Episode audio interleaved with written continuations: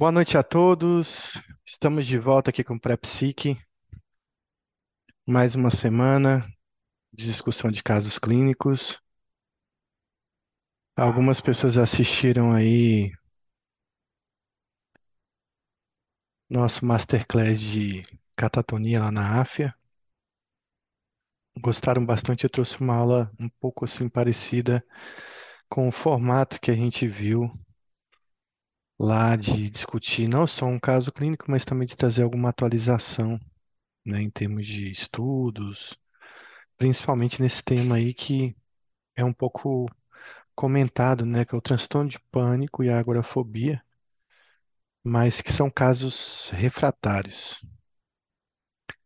Então a gente vai, além de discutir um caso, discutir os conceitos de agorafobia e pânico, a gente também vai discutir alguns estudos, né, algumas revisões sistemáticas ou meta-análises que tenha sobre o tema, falando um pouco aí sobre o que fazer em casos que a gente não teve uma resposta inicial, que a gente está usando os remédios tradicionais para o pânico e agorafobia, a gente não conseguiu uma resposta eficaz. Então, eu trouxe um caso clínico aqui, que na verdade não é da literatura, mas é um caso clínico do meu consultório. Esse paciente eu atendi uh, poucas semanas. Então, a gente vai ver um pouquinho da história que trouxe, que ele trouxe, que a família trouxe. E vamos tentar fazer um diagnóstico, rever a medicação dele e tentar traçar um plano terapêutico melhor para ele, já que os tratamentos anteriores ele não vinha tendo uma boa resposta. Fechar aqui um pouquinho a câmera só para melhorar a nossa visualização aqui. Pronto. Depois eu reabro novamente quando necessário. Daqui é um homem caucasiano de 45 anos. Ele teve no consultório com a queixa, né? A queixa foi mais relatada pela esposa do que por ele porque ele estava com muito medo, ele não conseguia falar direito, não conseguia conversar, muito hipervigilante, ele não interagia com a gente, mas muito pouco, sempre preocupado em sair daquele local, sair no caso do consultório. E a esposa dele trouxe a seguinte queixa: há 20 anos ele não sai de casa. Então ela conta que ele era feirante, tinha um pequeno negócio e aí ele teve uma mudança brusca no comportamento, cerca de 20, aos 25 anos, mais ou menos. E ele passou a ter um medo de sair de casa. Então ele passou a ficar mais em casa. Paulatinamente ele parou de ir para para a banca de feira onde ele trabalhava, onde ele tinha uma, uma banca de feira. E aí, logo em seguida, esse negócio acaba e a renda passa a ser assumida pela esposa, que é professora do primário. Desde então, ele não sai de casa nem para ir na padaria, um mercado próximo. Absolutamente, ele não sai de casa. Também é, tem uma questão de que ele fica muito tempo no quarto e ele sai, às vezes, para ir na sala, sai para ir na cozinha, mas quando chega uma visita, mesmo que seja alguém conhecido, um parente, ele meio que se esquiva dessa visita. Ele vai para o quarto, ele conversa um pouco com a visita, mas logo em seguida ele pede licença, vai para o quarto. E às vezes até ele, ele volta, mas às vezes até a visita já foi embora. Sai de casa apenas acompanhado em situações especiais, como por exemplo ir no banco, resolver uma coisa muito importante que ele tem que ir. Mas nessas ocasiões ele vai e rapidamente ele, ele quer ir embora do local, ele ele refere muito medo desses locais, então ele prefere não ir. Para ele ir no, no consultório foram meses, né? Ele já foi em outros consultórios, em outras consultas médicas, psiquiátricas, mas para ele ir nesse dia foi várias semanas a família convencendo ele de ir. Bom, então ele chega, né, com muito sacrifício nessa consulta e rapidamente assim que ele entra na sala, ele se sente bastante instável na cadeira quando a porta é fechada, a porta do consultório. Então ele começa a olhar rapidamente para a porta, ele começa a segurar nos móveis, segurar na cadeira como fosse cair da cadeira, como se estivesse tendo um ataque de pânico, né, um, um desespero. E ele já pergunta logo: é, tem como abrir a porta? A porta fechou, eu tenho medo da porta fechada. E logo isso é obedecido, eu abro a porta para ele, então eu acabo fazendo uma coisa atípica, que realizar uma consulta, né, com a porta do consultório aberta e a recepção um pouco cheia. Mas foi a solução para ele ficar. Então ele, eu perguntei do que que ele tinha medo, mas ele estava tão assustado ali na cadeira que ele praticamente não conseguiu explicar. Ele só disse que tinha muito medo e não conseguia ficar, que ele queria ir embora.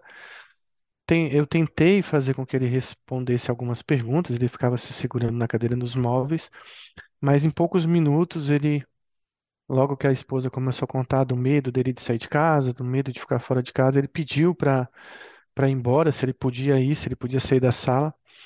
Então ele acabou saindo.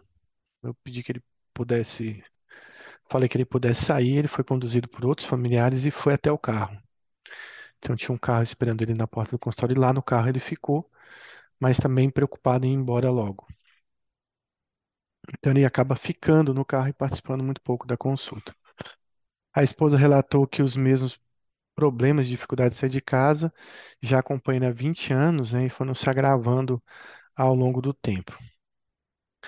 Só para antes de perguntar para vocês, né, e vocês conseguirem definir um diagnóstico para ele ou tentarem discutir isso, ele já eh, fez outras consultas psiquiátricas, então ele já usou vários inibidores da recaptação da serotonina.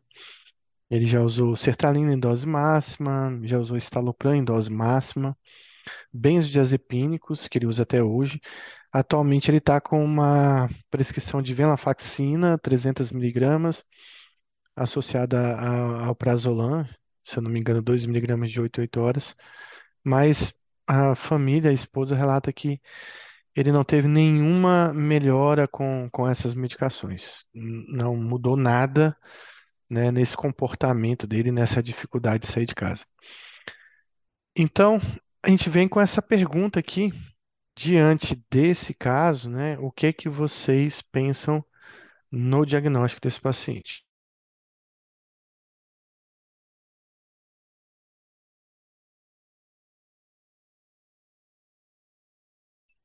Uma agorafobia é, importante. Então, é, Luiz pensa na agorafobia e grave. O Mike pensou numa psicose, questionou, interrogou.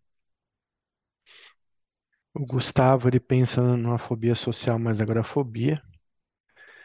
Ah, o Mike está perguntando se ele negou psicose. Na verdade, assim, a primeira entrevista com a esposa, ela apenas disse que ele tem um medo de sair de casa, mas não apareceu nada de psicose nessa primeira entrevista com a esposa. Na verdade, com ele também ele não falou muita coisa. Mas tem esse histórico de resistência à medicação. Então a Lana também pensa em agorafobia. Por que é que vocês pensaram em agorafobia nesse caso?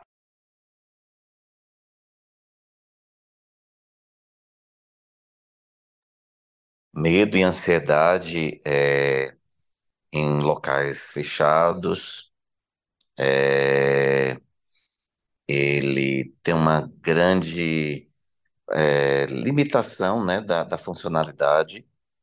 É, aceita sair de casa acompanhado, talvez esse seja um atenuante.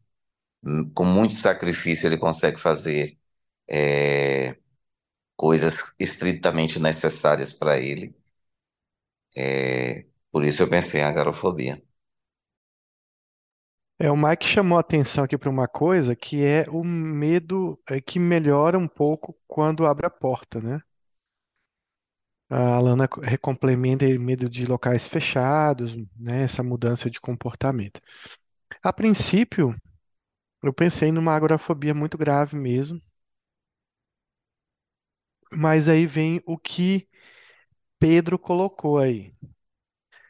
Qual a rotina dele? Fica depressivo em casa ou fica funcional em casa? E uma coisa que me chamou a atenção logo de início foi o fato dele ficar no quarto, né? Por que que em casa, mesmo em casa, só o quarto dele é um ambiente seguro, né? Não é comum na agorafobia. A agorafobia é realmente do portão da casa para fora é uma zona de guerra, né? Para quem tem agorafobia grave. Mas o que me chamou a atenção é que a casa inteira também despertava nele um medo. E por que que ele ficava só no quarto? Porque só o quarto dele é um ambiente protegido, um ambiente que ele se sente melhor. Então, isso de cara me chamou muita atenção. E aí, por isso que Mike também, como eu, pensou numa psicose. Então, eu chamei a filha, que era uma melhor informante do que se mostrou uma melhor informante do que a esposa. Então, quis falar além da filha com a esposa. Então, a filha relata que nesses 20 anos as mudanças foram intensas, né? Ela tem 23, mas ele, ela fala que o, o pai não dialoga, não tem diálogo com ninguém, né? Por exemplo, ele não se, ele não participa das refeições da família.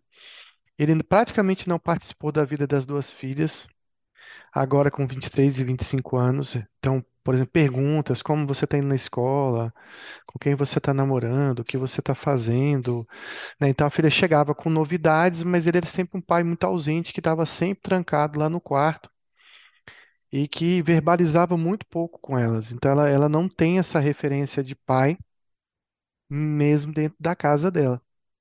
Então ela, ele também não tem mais nenhum contato amoroso com a esposa, de conversas de, né, de casal, de perguntar, de falar sobre o cotidiano, sobre a vida, sobre as contas, sobre as filhas, né? Então ele praticamente não tem essa relação de casal com a esposa. Então ele passa o dia inteiro no quarto, que chama a atenção que ele fica deitado na cama e coloca uma coberta em cima da cabeça, mesmo que seja em dias quentes. Ele fica embaixo da cama. A família não sabe me dizer o que que ele tem medo, se ele tem medo de alguém invadir a casa, se ele tem medo de algum vizinho, se ele tem medo de alguma coisa, porque absolutamente ele não verbaliza nada sobre isso. Ele só refere, eu tenho medo, tenho medo, e ele se recolhe e não permite muito ir a fundo dessa ideia do medo, né? Que o pa- paciente com agorafobia, ele consegue transmitir para a gente, não, eu tenho medo de ir no supermercado, porque às vezes está lotado. Eu penso que eu vou passar mal lá dentro, eu tenho a sensação de que eu vou passar mal.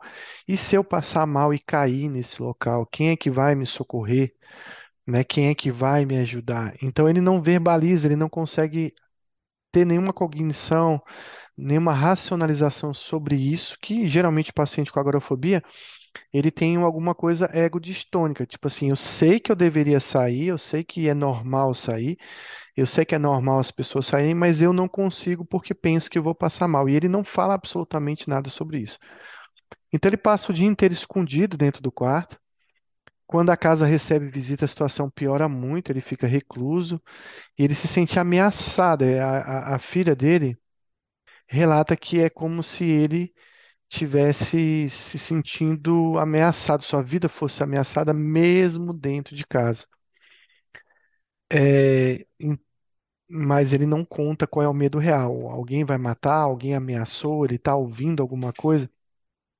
Então, algumas vezes a filha percebeu ele conversando sozinho no quarto e ela tem a impressão de que ele tem algum tipo de atividade alucinatória, né? E uma coisa interessante é que ele tem um histórico familiar aí de esquizofrenia na família. Então tem um irmão, né, que tem esquizofrenia. Bom, e agora mudou para vocês esse quadro? Ficou diferente? Sim, faz a gente pensar exatamente em um delírio, né? Ou uma alucinação. Questiona o uso de drogas aí também, né, professor? É, ele não, ele não usa nenhuma substância, ele não bebe, a família é protestante, então não tem como, assim, não foi identificado nada nesse sentido. É, então é o que a gente tá, o que a gente viu, né, é um caso assim que aparentemente parece, né, uma agorafobia, tem aí é, aspectos iniciais, mas se a gente for investigar a, fim- a fundo essa mudança comportamental dele, falar contra isso. Então eu pensei numa psicose aí, como o Mike colocou a primeira vez, a, a primeiro momento.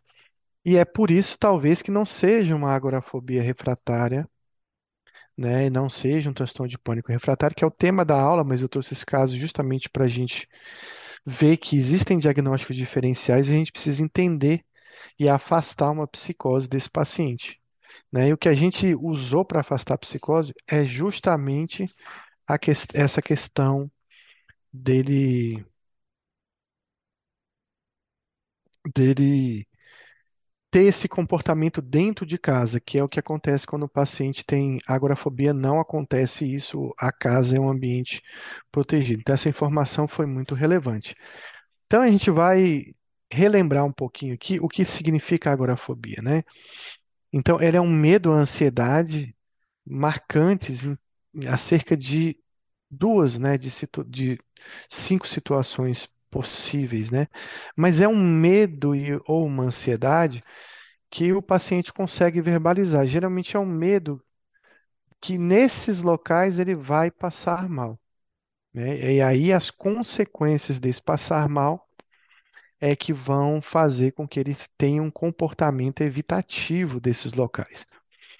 Lembrar que a agorafobia é um diagnóstico em si, mas ela pode estar associada a um transtorno de pânico, ou seja, ele tem um medo de passar mal, mas ele nunca passou, ou ele tem um medo de passar mal, mas ele já passou mal antes.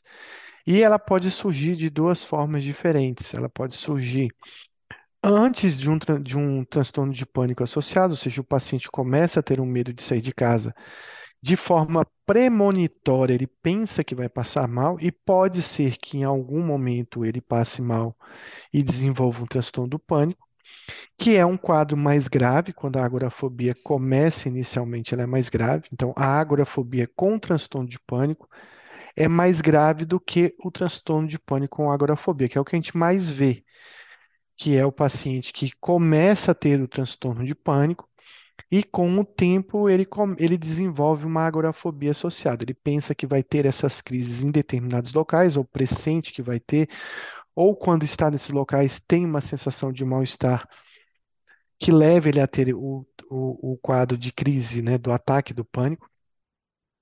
E aí, sendo o transtorno do pânico inicialmente, né, começando antes da agorafobia, tem um prognóstico melhor. É, essa associação ela pode ser encontrada em torno de 50 até 70% dos pacientes com pânico ou agorafobia, então as duas, as duas estarem juntas. Em termos de, de é, diagnóstico, elas são diferentes, né? Em termos de prognóstico, a agorafobia é sempre mais grave, e, mas em termos de tratamento, elas podem ter uma semelhança, inclusive uma semelhança quando as duas se tornam refratárias. Então, as seguintes situações onde esse paciente ele tem um medo ou uma ansiedade são, né? Então, a gente vai descrever elas aqui para gente. Então, são situações, a primeira dela é o uso de transporte público, né? Que pode envolver vários tipos de transporte. Tanto uma balsa, um, um ferryboat, um navio, como aviões, como ônibus, metrô, trens, né? Então, qualquer transporte público, o paciente tem medo de estar dentro desse transporte. É relevante a gente falar que esse medo ele é intenso, mas o paciente com muito sofrimento, principalmente no início da agorafobia, ou até por questão de sobrevivência, ele pode conseguir ir nesses locais, mas ele vai e sente muito medo, sente muita dificuldade. Ele tem que usar um fone de ouvido, ele tem que se concentrar no celular, num livro, para aquele momento passe, ele consiga, né? Passar por, por, por esse evento e sobreviver, digamos assim, a esse evento. Então, é, a agorafobia mais leve, o paciente pode enfrentar essas situações com muito sofrimento.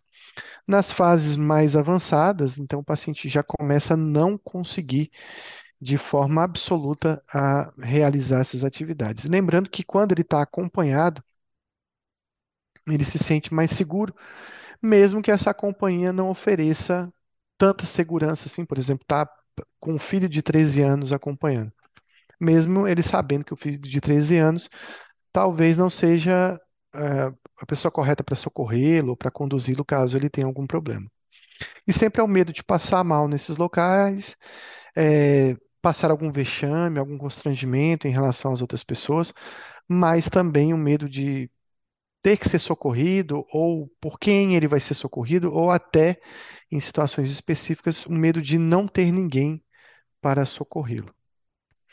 Então, a segunda situação é permanecer em espaços abertos. Aqui é um local onde ele realmente tem medo de estar lá, passar mal e não ter ninguém para realizar esse socorro dele, né? Então, aqui um exemplo de uma foto da época da pandemia, né, em- onde as ruas ficaram vazias. Então, imagina o paciente com agorafobia passar por aí, se ele cair aí no meio, passando mal, ninguém vai ver e eu vou morrer nesse local. Então, aqui um outro exemplo, um estacionamento aberto, né, um lugar aberto, não tem ninguém. Vejo que a agorafobia ela se associa muito a multidões, a presença de pessoas, lugares fechados, mas um lugar aberto também, onde não exista ninguém, pode ser uma fonte desse medo. Aqui um outro exemplo de um espaço aberto onde não tenha ninguém para socorrer.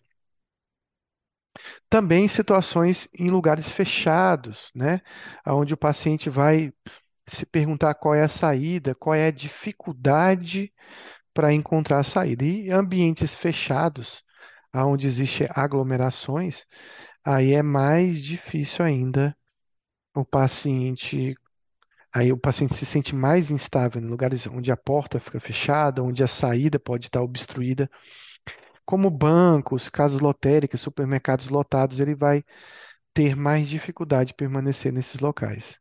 Então são, então, por exemplo, não dá para imaginar um paciente com agorafobia assistindo esse show na primeira fila, né? Porque até ele conseguir sair daí, caso ele tenha algum mal-estar, vai ser difícil para ele. Aqui também não dá para ele ir num estádio de futebol, porque a saída com certeza está bem distante do local onde ele está sentado, e até ele alcançar essa saída, então ele vai assistir só esse jogo pela TV mesmo. A quarta situação é permanecer em uma fila ou em meio a uma multidão. né? Então, filas também incomodam o paciente, né? Fila de banco, fila de casa lotérica. Então, são locais onde ele também sente-se instável nessa, nesse local. Então, são situações onde ele evita, né? Então, num show, por exemplo, ou numa praça muito lotada, ou naquele shopping que a gente deu um exemplo, o paciente também vai se sentir bastante instável. E a quinta situação é sair sozinho de casa, né? Independente do local, o fato de sair sozinho já é um problema. Muitos pacientes com agorafobia, em torno de 30% deles, vivem em reclusão total, sem sair, sem, praticamente há anos sem sair de casa, que é muito parecido com aquele paciente que a gente viu do nosso caso, mas hum, nesse caso específico, a, a motivação, né, o motivo do medo não estava condizente com a agorafobia. Por isso que a gente iniciou uma risperidona para ele. E a gente está até aguardando aí qual vai ser a resposta. Ele não retornou, mas eu vou contar para vocês ao longo do curso aí o que que aconteceu com esse paciente. Aqui então um- uma, uma foto aqui mostrando esse fato de sair sozinho, independente se é um lugar aberto, fechado, já incomoda o paciente. Então, fazendo um resumo, transporte público, permanecer em espaços abertos, paciente que permanece em locais fechados, permanecer em uma fila ou em meio a uma multidão e sair sozinho de casa são exemplos. E, e o critério B é que todas essas situações vão gerar uma evitação. Então, o paciente vai ter um comportamento evitativo, aonde ele não vai realmente conseguir enfrentar essas situações. Tudo isso modulado pela amígdala, que está hiperfuncionante, onde o paciente vai se perguntar se vai ser difícil de escapar ou se vai ter alguém, né, se esse auxílio estará disponível, ou se ele vai ter algum tipo de constrangimento, né? Vai ter um ataque do pânico, vai desmaiar na frente de todo mundo, todo mundo vai ficar me olhando, então será incapacitante, será constrangedor para ele, então são questionamentos que ele faz e que levam a esse, a esse comportamento evitativo. Então isso gera um medo, uma ansiedade, é um transtorno de ansiedade que cursa com evitação que pode ser suportada com sofrimento, mas que é desproporcional a, ao que ele relaciona esse medo, né? No caso do nosso paciente em questão, ele não tinha nenhum medo desproporcional, era um medo muito intenso, do qual ele não conseguia, não sabia relatar o motivo desse medo. É um quadro persistente, né, que dura pelo menos seis meses. Todos os transtornos de ansiedade, exceto pânico, têm um tempo de seis meses para o diagnóstico. E que causa sofrimento clinicamente significativo e prejuízo no funcionamento social. Na verdade, a agorafobia é o transtorno de ansiedade que causa maior limitação funcional aos seus pacientes. No critério HI, HII, a gente tem que ele não é uma condição médica, não é provocado por uso de uma substância, nem tem um outro transtorno mental que explique esse medo. No caso, no nosso caso clínico inicial, talvez uma psicose explicaria esse medo que o paciente tem. Então, para a gente relembrar, então, também para a gente discutir o que é um ataque do pânico, é um ataque recorrente ou inesperado e que gera, né? O paciente não sabe quando vai ter. É importante que o paciente tenha ataques inesperados, pelo menos mais de um, apesar de que alguns ataques podem acontecer em situações que o paciente sabe que vai ter. Por exemplo, um paciente com pânico e agorafobia, ele sabe que no banco ele vai ter um ataque de pânico. Mas ele pode ter esse ataque em casa, tomando banho, lavando a louça, assistindo TV. Esses ataques se repetem nesse paciente e eles cursam com um medo abrupto, intenso, né, que leva à sensação de morte ou à sensação de estar enlouquecendo. Esse ataque ele dura minutos, geralmente tem um pico em poucos minutos, mas ele tem uma duração em torno de 10 a 40 minutos. Ele pode surgir de um estado calmo, eu estava assistindo TV, tranquilo na minha casa, mas ele também pode surgir de um estado ansioso. Né? Eu estava preocupado lá com meu filho que estava doente no hospital, ele estava com febre, mas estava bem. E de repente, lá na cadeira do hospital, da recepção, eu tive um ataque do pânico, mas eu já estava ansioso antes. Então, as duas formas podem acontecer. E ela cursa com o quê? Com taquicardia, com sudorese, com tremores, com dispneia, um desconforto torácico, né, uma opressão precordial, uma sensação de asfixia, dificuldade de, de inspirar profundamente, né, tonturas, calafrios, parestesia, pode ter um desconforto abdominal, um frio na barriga, uma dor abdominal, inclusive. Pode ter fenômenos relacionados à diarreia, à polaciúria, até à incontinência fecal e urinária, que, que fazem com que a gente pense num quadro muito grave. Esse paciente também pode ter uma desrealização ou despersonalização, uma estranheza do ambiente, ou estranheza quanto a si mesmo, se sentir distanciado do corpo ou do local que gera um medo de enlouquecer ou um medo de morrer. Então, todo esse ataque vai ser intenso, fulminante, iniciar em poucos minutos, ser é, é, é bastante grave para o paciente. Muitas vezes ele vai inicialmente procurar um pronto-socorro, procurar um atendimento, já pensando que ele está tendo ataque cardíaco, está morrendo ou algo parecido. Então, no coração ele tem palpitações, coração acelerado, taquicardia, tem uma sudorese intensa, tem sintomas do sistema nervoso central como tremores ou abalos, do sistema respiratório sensações de falta de ar ou sufocamento, do respiratório sensações de asfixia também. E ele cursa com dor ou desconforto torácico, o que faz com que a gente pense né, no paciente de meia idade, aí, até num quadro de infarto, de angina, tem que investigar também se essa dor for muito intensa. Parestesias, náusea, desconforto abdominal. No sistema nervoso simpático, né, ondas de calor, calafrios, pilereção. No sistema nervoso central, sensação de tontura, instabilidade, vertigem, desmaio. E é uma série, né? Cada paciente sente de uma forma diferente. A desrealização, que é a sensação de realidade ou despersonalização, com a sensação de estar distanciado de si mesmo. O medo, que é o medo de perder o controle, ou o medo de enlouquecer. E o medo de morrer, que é um dos medos principais desse paciente. Então, esse paciente, para que ele tenha pânico, ele vai ter que ter uma, também um comportamento evitativo e uma preocupação com os novos ataques que vai mudar de forma gradual ao comportamento dele. Ele pode desenvolver uma agorafobia, ele pode desenvolver uma procura por tratamentos médicos, por um diagnóstico, fazer vários exames e uma preocupação constante, né, do medo do próximo ataque. Então, será que no próximo ataque eu vou enlouquecer? Será que eu vou morrer? Será que eu vou ficar com alguma sequela? Será que tem alguma doença grave? Então, essa mudança comportamental é importante, que deve durar pelo menos 30 dias, essa mudança comportamental, e a gente precisa de pelo menos um ataque inesperado. Mas voltando então, já que a gente fez o diagnóstico, a gente vai se deparar com uma situação típica aqui de um paciente com transtorno de pânico refratário.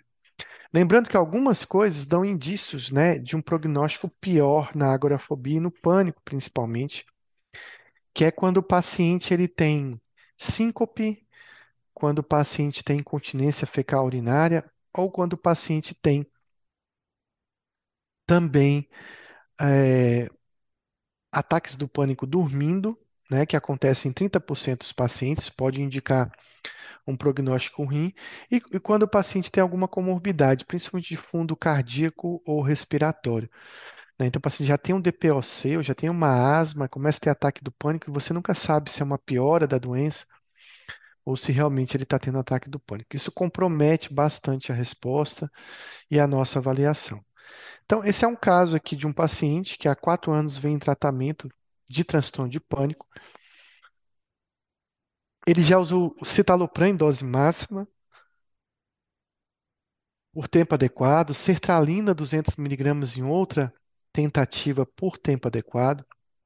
Ele também usou uma combinação de paroxetina em dose alta com mirtazapina, 60mg, né, ambas aí em doses elevadas. Também já usou amitriptilina, 150mg em dose máxima tolerada, que foi associada à venlafaxina, 300mg, e também a mirtazapina, 60mg. Em combinação a esses medicamentos, esses tratamentos, ele também sempre utilizou clonazepam, né, que ele utiliza na dose, na dose de 4 a 6 miligramas ao dia, mas ele não apresenta é, remissão dos sintomas, mesmo utilizando esses remédios.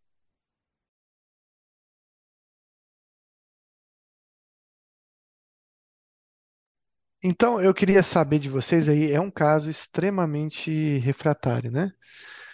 Um paciente que já usou aí três inibidores, fez uma associação com mirtazapina, depois ele associa um tricíclico com dual e também mirtazapina, sempre utiliza clonazepam e ele nunca melhora desse quadro. Então a gente está diante aí de um quadro típico de transtorno de pânico, é, bem refratário.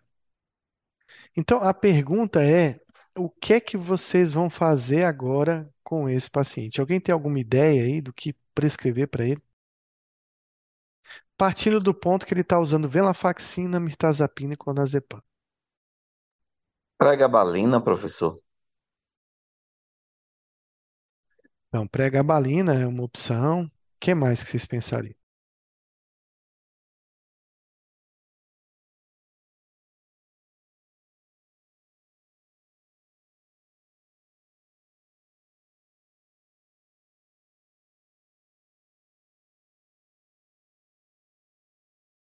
Então, Pedro aqui cita a quetiapina.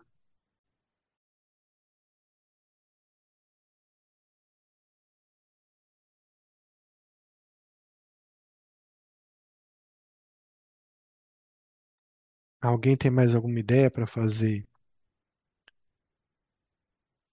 para ele?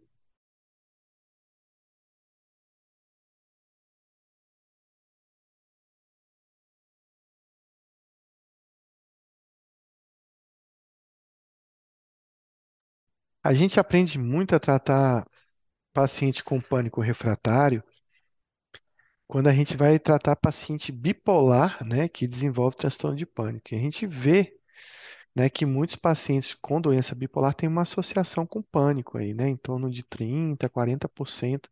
30% pode desenvolver transtorno de pânico. E aí você pensa que você não pode usar o inibidor, nem a mirtazapina, que são, digamos assim, remédios essenciais para tratar o pânico no dia a dia, né? Que são os inibidores, os duais, os outros antidepressivos que a gente tem. E aí no, no transtorno bipolar a gente não tem esses medicamentos à mão, a gente tem que usar estabilizadores e tentar manejar esse pânico com alguma outra coisa. Então aí tem uma sugestão de usar um imal, também é uma opção, né? Lembrando que o imal você vai ter que deixar só o clonazepam, tirar tudo, né, durante 14 dias, para começar o imal, que também é uma opção boa.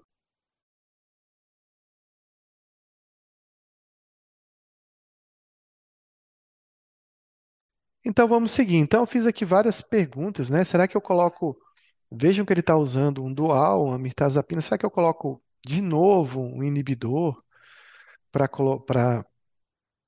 de certa forma, fazer uma megadose de efeito serotoninérgico, né, nesse paciente? A gente viu numa aula de depressão refratária lá atrás que em algumas vezes eu voltei atrás e mantive, né, um inibidor junto com um dual para fazer uma megadose. A gente viu um caso assim né? Eu repliquei esse caso em outros pacientes. Será que é hora de eu entrar com uma buspirona, tentando uma potencialização aí junto com essa medicação? A Alana colocou aí o Brintelix, né? Eu vou botar aqui a vortioxetina. Então, será que eu co- coloco um tricíclico? Parece que ele já usa um tricíclico junto aqui, a amitriptilina 150 miligramas, mas não funciona. Será que se eu tentasse uma trazodona, ia ter algum tipo de resposta? A vortioxetina que foi citada, ou será que eu coloco uma bupropiona, né? Então, na verdade, assim, essas tentativas, né, tirando a bupropiona que eu acho que não ia funcionar, poderiam ser opções de combinação, né? Algumas eu acho que não funcionam muito bem nesse paciente refratário, mas a gente vai ver outros medicamentos fora esses que a gente está colocando aqui como combinações, principalmente para variar, sair um pouquinho dessa questão da noradrenalina somente, sair um pouco da questão de usar mais um remédio serotoninérgico e tentar outro tipo de medicação. Então, para isso, eu trouxe alguns estudos para a gente comentar. Então, um estudo principal que eu trouxe aí é esse artigo aí, né, de 2015, né, de um de tratamento de, de uma, uma revisão sistemática, né, de tratamento de pânico resistente.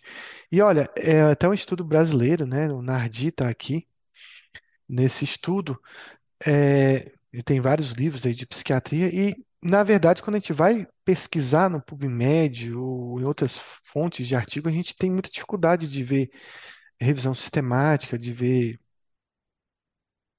é, meta-análises, né, com esse tema. Então, foi uma procura intensa que a gente teve sobre artigos, né? Mas um dos grandes problemas é, na verdade, identificar o que que eu considero um transtorno de pânico resistente, né? Então, essa primeira definição de resistência que já é difícil de partir, porque cada literatura, cada autor ou cada grupo de estudo considera a resistência diferente, né? Então, é, por exemplo, num estudo ele co- considerou resistência a diversos inibidores, né? Ele não colocou dual, por exemplo, nesse estudo, e ele colocou também o benzodiazepine como uma, como uma fonte de resistência, aquele que não responde também a um benzodiazepine. Então, a maioria dos estudos que são feitos com pânico, né, e pânico refratário, também tem um tempo curto, né? É, e ele considera resistência, na maioria dos estudos, quando o paciente ele utiliza a medicação por em torno de 8 a 12 semanas. Houveram até estudos ou, ou literatura que considera seis semanas você não conseguir, né, uma remissão com o uso de uma medicação é, em dose máxima.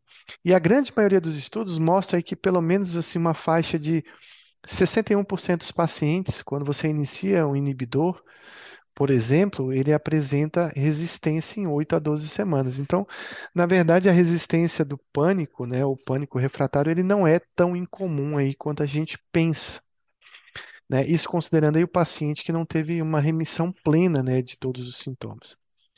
Então, ele, por exemplo, demonstrou que os inibidores dessa resistência chega a 61%, né? Mas quando a gente considera a- o dual, a venlafaxina, por exemplo, ele considera uma resistência um pouco, é, uma variação um pouco maior, né? É, em torno de 49 a 68, mostrando que talvez o dual ele seja um remédio um pouco mais eficaz que os inibidores no tratamento do pânico. Na verdade, isso é uma prática, uma, uma coisa que a gente vê muito na nossa prática, né? Geralmente a gente começa com inibidor e demonstrando uma refratariedade, a gente ou pode tentar o inibidor ou acaba passando para um dual.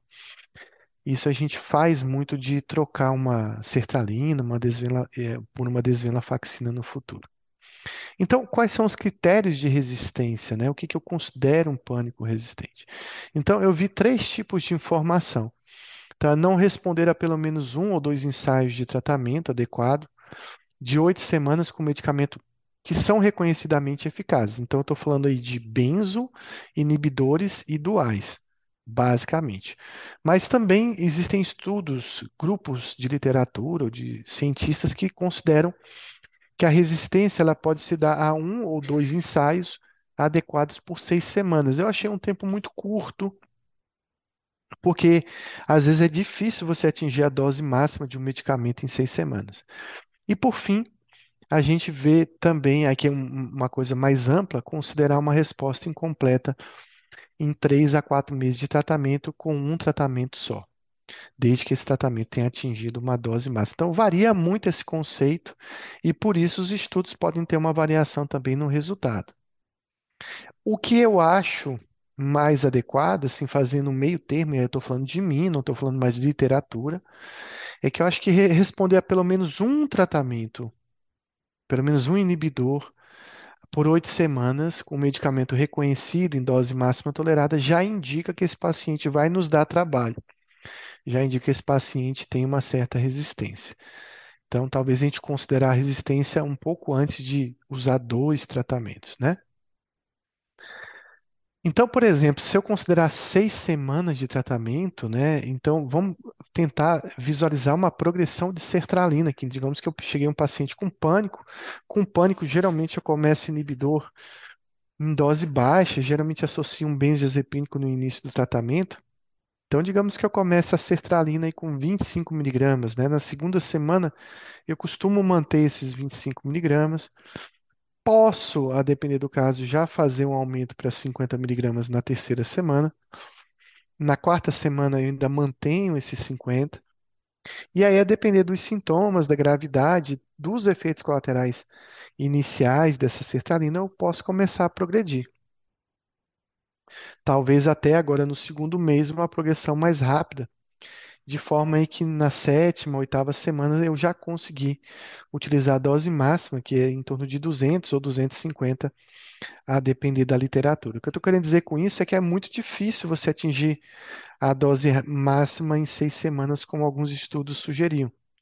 Eu acho que oito semanas dá para a gente atingir tranquilamente a dose máxima de um inibidor, sem estar incorrendo aí num risco de uma neuroadaptação é, com bastante dificuldade, ou até a indução de ataques de pânico, né? Esse paciente, quando ele começa o inibidor, principalmente se esse inibidor tiver sozinho, né, tiver sem um benzodiazepínico, aí você corre risco do paciente ter uma piora inicial, ter desistência, não ter adesão ao tratamento. Então, eu acho que oito semanas é um tempo correto. Então, a, a ideia nossa, sim, é, normalmente o tratamento, mesmo em associação com de um inibidor com benzodiazepínico, no caso do, do ataque do pânico, normalmente você tem um período é, sem resposta maior, não? Assim, eu achei assim essa colocação aí de seis semanas a oito semanas um tempo muito curto em se tratando de um tratamento para pânico, não? É, a gente está considerando aqui que é um paciente que não teve, Luiz, nenhum tipo de resposta, né? Em estudo, geralmente os estudos são curtos, né? Então você pode necessariamente estender um pouco para 12 semanas, talvez alongando para mais um mês. Mas é que eu estou pensando num paciente que chegou à dose máxima de sertralina, se você acelerar esse processo, e ele não tem nenhuma diminuição nas crises. E mesmo com a associação do benzo, ele não tem nenhuma diminuição. Então, isso é considerando realmente um, um paciente que é bastante sintomático, que você acelerou o remédio justamente para tentar uma melhora mais rápida e ele, você vê que ele não responde. Mas você pode, na sua prática, até pensar em 12 semanas ou até num tempo maior. Agora, era esperado aqui nessa faixa que, pelo menos aqui vamos botar seis semanas, pelo menos uma redução de 30 a 50%, né, dos sintomas. Você não tendo nada aqui nessa fase final, realmente indica que esse paciente tem uma certa refratariedade. E pensando, Luiz, também na associação com benzodiazepínico também.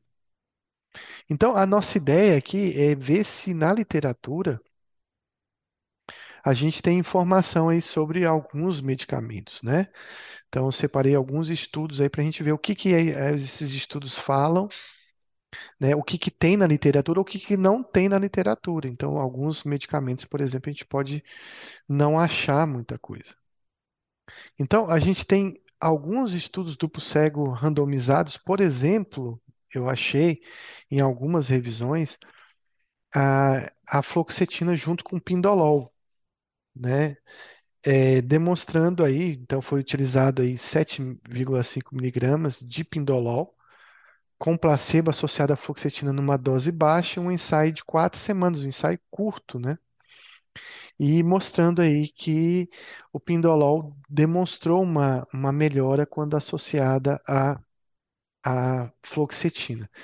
O que que a gente tem aí nesse estudo? Primeiro que ele é muito bom, porque ele é duplo cego, randomizado, ele compara essa associação com placebo, mas a gente tem um período curto, né, de resposta e também a gente analisando aí a fluoxetina foi utilizada em baixa dose, então algumas críticas em relação a esse estudo. Então, de pindolol a gente vai ficar é, a dever, a, a- a- precisa-se de mais, né, estudos em relação ao pindolol. Também vi um, alguns estudos duplo cego randomizados, né, colocando aí a megadose de inibidores, né, uma coisa que a gente faz muito no toque, né, que é usar sertralina em doses de 300, 400 miligramas, usar estalopram numa dose maior, né, mais fluoxetina numa dose além do que a bula coloca, mas esses estudos randomizados também não demonstraram nenhuma diferença entre o grupo que tomou a dose habitual, talvez mostrando que não seja questão de dose, se- seja questão de uma resistência mesmo ao inibidor. Então, eu posso considerar que tratar pânico refratário não é igual tratar toque, onde subir muita dose de um único remédio vai talvez provocar uma melhora. Também nesses estudos, nessa, nessa revisão, alguns estudos abertos mostrando a associação de benzo inibidor. Isso é uma coisa que todo mundo já sabe quando eu associo benzo com inibidores, de forma geral. Vários estudos abertos mostram que esse benzo causa uma melhora. Às vezes até a única melhora que o paciente tem quando ele é refratário vem do benzo e não de- desse inibidor que ele está utilizando. Isso é uma prática que eu geralmente ensino, né, que no transtorno de ansiedade a gente tem que utilizar desse artifício do benzodiazepínico para melhorar o paciente. Mas nem sempre o paciente vai responder ao inibidor. Então, o que acontece é que, com o passar do tempo, ele vai voltar a ter crises, vai voltar a ter ataques, vai haver uma tolerância a esse benzo, você tem que subir a dose do inibidor ou do benzo, e pode ser que em algum momento você não consiga mais controlar esse paciente. É, existem vários estudos com diversas medicações, eu não consegui separar todos, né? Mas a gente vê que esse estudo, é, em relação ao divalproato, divalproex, né? Utilizando aí em, em- no pânico, né? em pacientes que não respondiam à terapia convencional. Então, é, ele- esse estudo foi feito em pacientes que tinham outros problemas, né, como doença bipolar ou borderline, por exemplo, ele mostrou, né, que o divalproato era útil apenas naqueles pacientes que tinham alguma comorbidade dessa instabilidade, mas ele não era útil no paciente com transtorno de pânico isolado.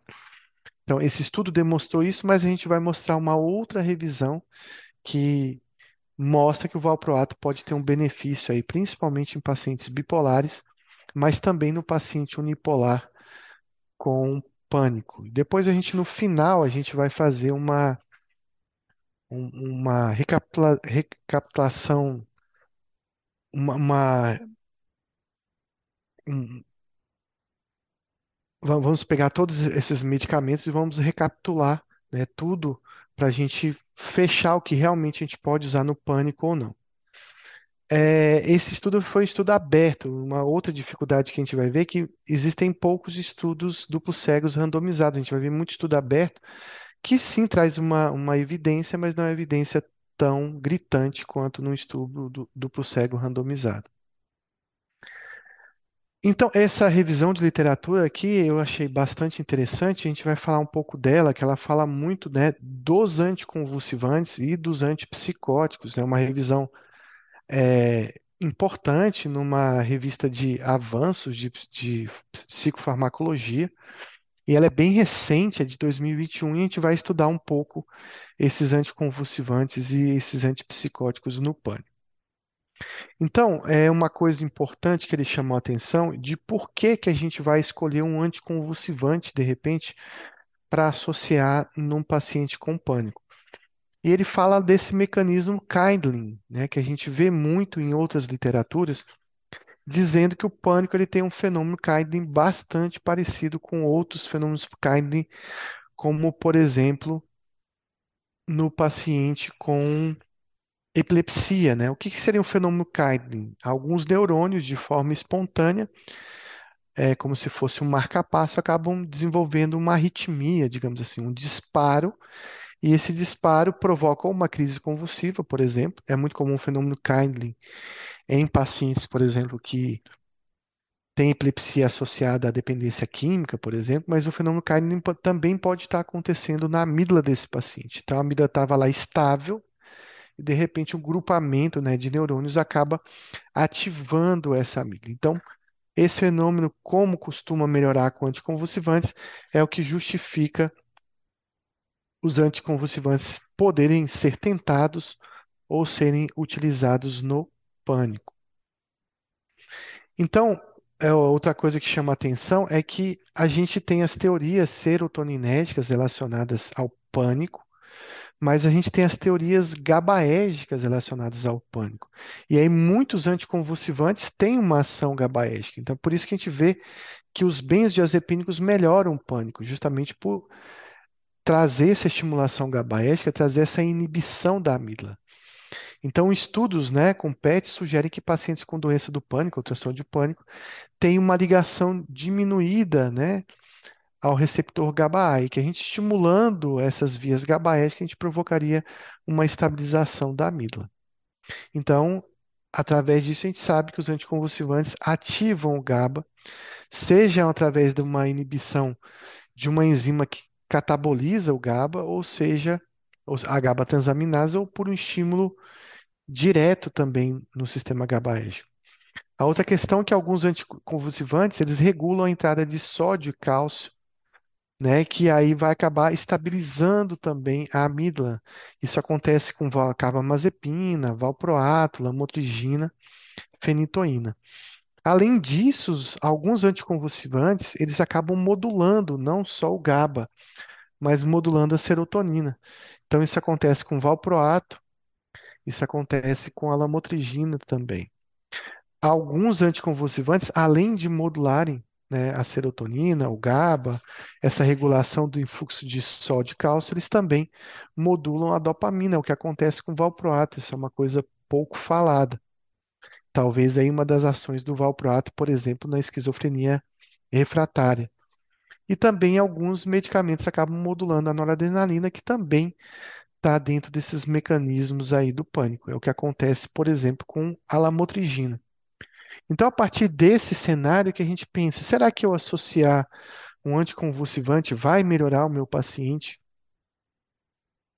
E outros também regulam a atividade hipotálamo e hipófise, como a lamotrigina, podendo aí gerar uma certa melhora no transtorno do pânico.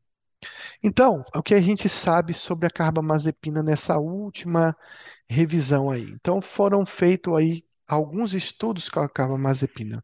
Então, ele cita alguns, por exemplo, vou citar alguns dele. O primeiro é um estudo controlado com 14 pacientes, onde ele utilizou uma dose média de, de carbamazepina, que foi em torno de 679 miligramas ao dia, durante 66 dias. Então, esse estudo mostra, né, que a carbamazepina melhorou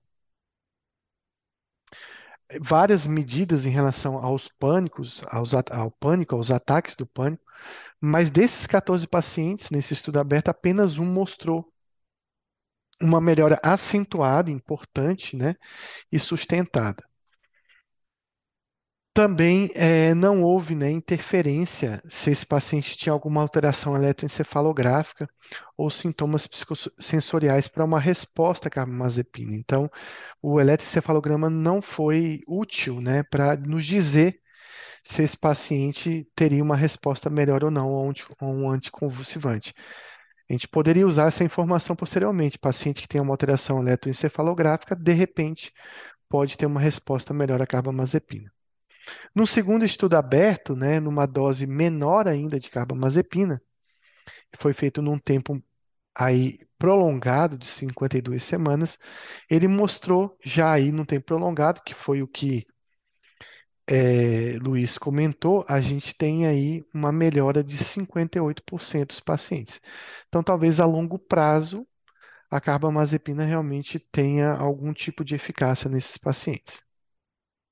O divalproato também foi mostrado em alguns estudos, né? Então, o primeiro estudo controlado com 12 pacientes, com uma dose que foi é, a dose máxima foi controlada pelos efeitos colaterais, então ele ia subindo a dose de 500 em diante, e à medida que o paciente apresentava alguns efeitos colaterais, ele diminuía a dose ou mantinha a dose do divalproato.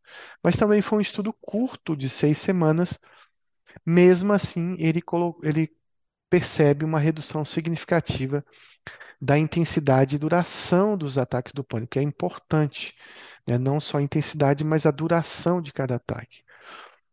Mas a melhora só foi evidente quando o divalproato foi administrado como primeiro medicamento. Alguns desses estudos utilizaram anticonvulsivantes em monoterapia, é importante dizer isso, e não em combinação. Então, a gente pode estender, de repente, essa informação de que num paciente que já está usando uma medicação e que teve uma remissão parcial, talvez o anticonvulsivante possa nos ajudar. Também um outro estudo aberto com 12 pacientes, com uma dose aí inicial de 500 miligramas, mas também modulada pelos efeitos colaterais.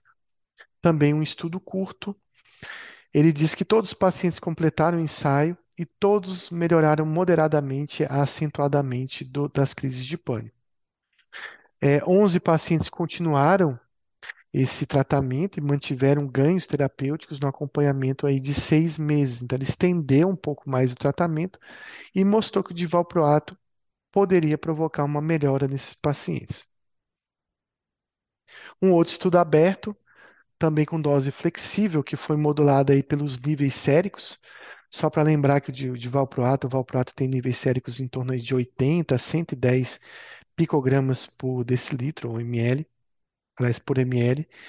Foi feito durante oito semanas e todos os pacientes melhoraram significativamente em relação aos ataques do pânico.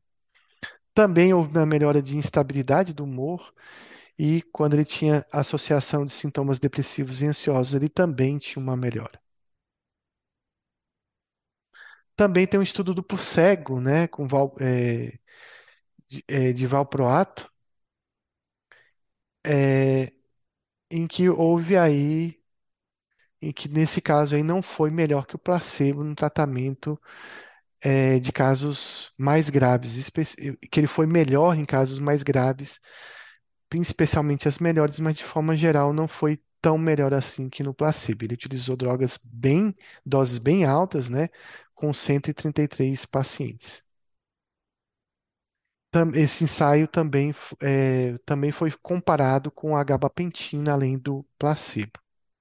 Também tem um relato de caso com doses de 1.800 durante sete semanas e houve reduções aí de ataques do pânico a partir de doses de 1.200. Também foi feita uma. Desculpa, eu vou ter falei de valproato, mas isso aqui é gabapentina, pessoal. Então aqui foi esse primeiro estudo, né, um estudo grande com a gabapentina, e é muito importante falar da gabapentina porque no final a gente vai falar um pouco dela. Então essa aqui é a gabapentina, na dose de 600 a 360 miligramas, que foi feita em monoterapia. Em monoterapia ele não foi melhor que o placebo, mas a gente tem alguns relatos de casos mostrando, né, que é, em monoterapia também ele teve uma eficácia, aí sendo titulada a dose até 1.800 miligramas. Também eram pacientes que também tinham dor crônica. A lamotrigina já não tem o mesmo resultado da gabapentina, tem alguns estudos abertos com poucos pacientes, né? Um estudo aí foi feito com a dose média de 200 miligramas, é metade da dose máxima. E aí, em monoterapia, houve apenas apenas melhora em dois pacientes com agorafobia crônica e dosagens mais altas poderiam ser necessárias para esses casos de pânico agorafobia resistente. Lembrando que esse estudo utilizou aí um acompanhamento meticuloso em relação à síndrome de Stevens-Johnson. Também tem um estudo, um estudo com levetiracetam, um estudo ab- aberto, um estudo aberto com 18 pacientes na dose de 500 miligramas. 13 desses pacientes concluíram o tratamento e 11 desses pacientes tinham muita ou muita melhora com levetiracetam. Também foi observado alguns efeitos colaterais como sedação, cefaleia e irritabilidade. Então, poucos estudos com levetiracetam. A oxcarbazepina teve um estudo que era um relato de caso com dose de 900 miligramas e houve remissão do pânico duas semanas após o aumento para 900 miligramas. Ela foi também administrada para pacientes que tinham. Era um paciente que usava álcool, nesse caso, e tinha transtorno do pânico, né? Então, ele foi tratado para as crises convulsivas e observou-se uma melhora também nos ataques do pânico, né? Então, depois que ele consumiu álcool e teve as primeiras crises convulsivas, ele desenvolveu pânico e foi tentado a oxcarbazepina para tratar a crise convulsiva, mas eles observaram também uma melhora nos ataques do pânico. A tiagabina também foi estudada em estudos abertos com quatro pacientes em dose média de 15 miligramas durante quatro semanas e com uma melhora acentuada no pânico e agorafobia. Em dois desses quatro pacientes, a remissão foi alcançada rapidamente em quatro semanas e três desses e, e, é, e antes do ensaio, três desses pacientes já eram resistentes ao tratamento do pânico e um era virgem de tratamento. Um paciente é, interrompeu o tratamento após duas semanas devido aos efeitos colaterais. Também um estudo aberto com 28 s- pacientes, também com 15 miligramas, também é, apresentou reduções significativas nas escalas, mas não significativa clinicamente, em torno de 25 a 32 semanas. E com alguns eventos adversos também. Um outro estudo duplo cego, até 30 miligramas, mostrou que a tiagabina podia reduzir né, esses estímulos panicogênicos e os pacientes estavam livres, né, é, de, é, de medicamentos 10 dias antes da ingestão. Então, alguns desses estudos foram feitos em monoterapia em pacientes que não utilizavam outros remédios. A melhora clínica, né, não foi superior ao placebo aí nesse estudo duplo cego, né? Então, você tem estudos abertos mostrando que ela pode ser eficaz e estudos mais, digamos, direcionados ou melhores mostrando que não houve diferença em relação ao placebo. O valproato também foi estudado com estudo aberto até dose de 2.250 miligramas, mostrando uma melhora significativa dos ataques do pânico e da psicopatologia, mas não do comportamento evitativo, da ansiedade fóbica que eles tinham. Também foi feito um estudo combinado com clonazepam, na dose média de 1.200 a 2.000 e o clonazepam até 6 miligramas, durante quatro meses a dois anos. Então, estudo de longo prazo, mostrando melhoras significativas aí durante acompanhamento com esse paciente. Então, três desses pacientes tiveram melhora aí quando foi associado ao clonazepam. Um desses pacientes tinha história de abuso de álcool e de benzodiazepínico, e mas ocorreram recaídas quando se tentava tirar o clonazepam desses pacientes. Então, eles usavam o valproato mais o clonazepam, mas quando alguém tentava reduzir o clonazepam, esse paciente acabava tendo recaída.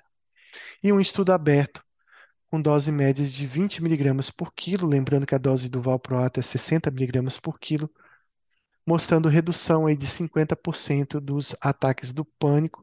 Inclusive, em alguns pacientes foi feito um desafio com lactato, ou seja, dar lactato para o paciente desenvolver pânico, e 83% não desenvolveram nenhum ataque com esse teste de lactato. Então, é, esse é uma amostra do que a gente tem em relação aos anticonvulsivantes. Eu vou comentar no final, né, quais são os anticonvulsivantes mais indicados nesse tratamento. E vejam que eu falei, não falei da pregabalina, mas eu vou comentar dela no final também. Então, vou falar um pouco dos antipsicóticos também que foram feitos nesse estudo. Então, eu vou começar com aripiprazol que é um antipsicótico que a gente não fala muito em pânico, a gente pensa sempre em olanzapina, quetiapina, mas vamos ver o que aconteceu com aripiprazol. Então foi feito um estudo, né, com aripiprazol com terapia de reposição, de associação com aripiprazol, que chegou até 30 miligramas, né, em pacientes resistentes a inibidores. Eram 17 pacientes e seis pacientes tinham só, desses 17, 11 tinham apenas ansiedade com transtorno do pânico e outros tinham depressão comórbida. E o que a gente vê é que 59% desses pacientes tiveram melhoras clínicas, né, em relação aos ataques do pânico, mas cerca de 29% interromperam o tratamento, principalmente devido aos efeitos colaterais. Qual é o medo que você tem de passar ipiprazol num paciente com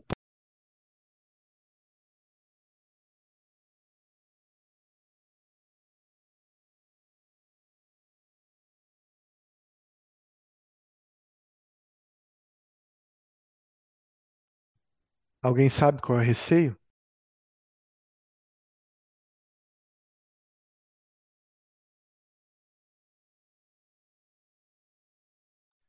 Então, um grande problema de passar ipiprazol com o paciente com pânico é ele desenvolver acatesia, né, nesse início de tratamento. Também houve estudos com associação, né, de aripiprazol com paroxetina. Né? Então, pacientes que tinham pânico e evitação com agorafobia. E essa associação da paroxetina com aripiprazol causou uma melhora rápida, né, nas características do pânico e agorafobia desse paciente uma melhora que foi mantida aí depois de um acompanhamento com quatro meses sem efeitos adversos, né? Mas a gente tem a história de um paciente que usou paroxetina com o aripiprazol. Também um ensaio, né, de oito semanas com dez pacientes, usando um protocolo que variou de 2,5 até 30 miligramas de aripiprazol. E o aripiprazol também reduziu a ansiedade e os sintomas depressivos melhorando de forma global esses pacientes que tinham pânico. Então, o que a gente tem de conclusão em relação ao aripiprazol? Que ele tem uma, ele é uma estratégia de potencialização no pânico eficaz e bem tolerada, e esse bem tolerada vale a pena a gente dizer que se refere a pacientes que iniciam aripiprazol em doses baixas. Eu costumo iniciar aripiprazol em 2,5 miligramas raramente em 5 miligramas, justamente prevendo uma catesia, uma piora né, desse, paciente, desse paciente ou um estado confusional. Eu não sei se ele está tendo mais ataques do pânico ou ansiedade, ou se esse paciente está com a catesia associada. Então, ele apresenta um nível de evidência 3, ele pode ser benéfico nesse paciente com doença do pânico, transtorno do pânico refratário. Também houve estudos abertos, né, utilizando olanzapina inibidores e também mostrando, né, que a olanzapina tinha um resultado interessante em relação ao pânico. Então, eu quero comentar bastante sobre a olanzapina, que é uma medicação que a gente às vezes não visualiza para o pânico. A gente tem uma tendência maior a visualizar mais a quetiapina. Então, essa é a história de uma paciente de 40 anos, né, onde foi trocada a perfenazina pela olanzapina. Ela mantinha aí o uso de tricíclico e diazepam e a psicopatologia do pânico melhorou em duas semanas e regrediu em poucos meses, em cerca de dois meses e meio aí. Então, houve uma, também um outro estudo mostra uma melhora rápida da associação com a olanzapina em doses baixas até 5 miligramas associada à paroxetina e também estudos mostrando a combinação né, dessa paroxetina com olanzapina é, com uma melhora aí no homem de 49 anos. Um outro estudo mais maior, digamos assim, com 10 pacientes refratários ao pânico, que utilizou uma dose média de olanzapina que variou de 2,5 a 20, mostrando que 50%, né, dos pacientes estavam livres, né, do pânico e 40% aí relataram menos de um ataque por semana e com redução de 60% de uma ansiedade antecipatória quando a associação de um medicamento à olanzapina. Um grande problema de utilizar a olanzapina no transtorno do pânico, apesar dessas referências de melhora, foi o ganho de peso do paciente, né? Então, observado em 60% dos pacientes. Um outro estudo aberto aí também, com 26 pacientes, usando olanzapina numa dose pequena, 5 miligramas, mostrou aí que 57% desses pacientes eram respondedores, pelo menos metade, alcançavam remissão do tratamento.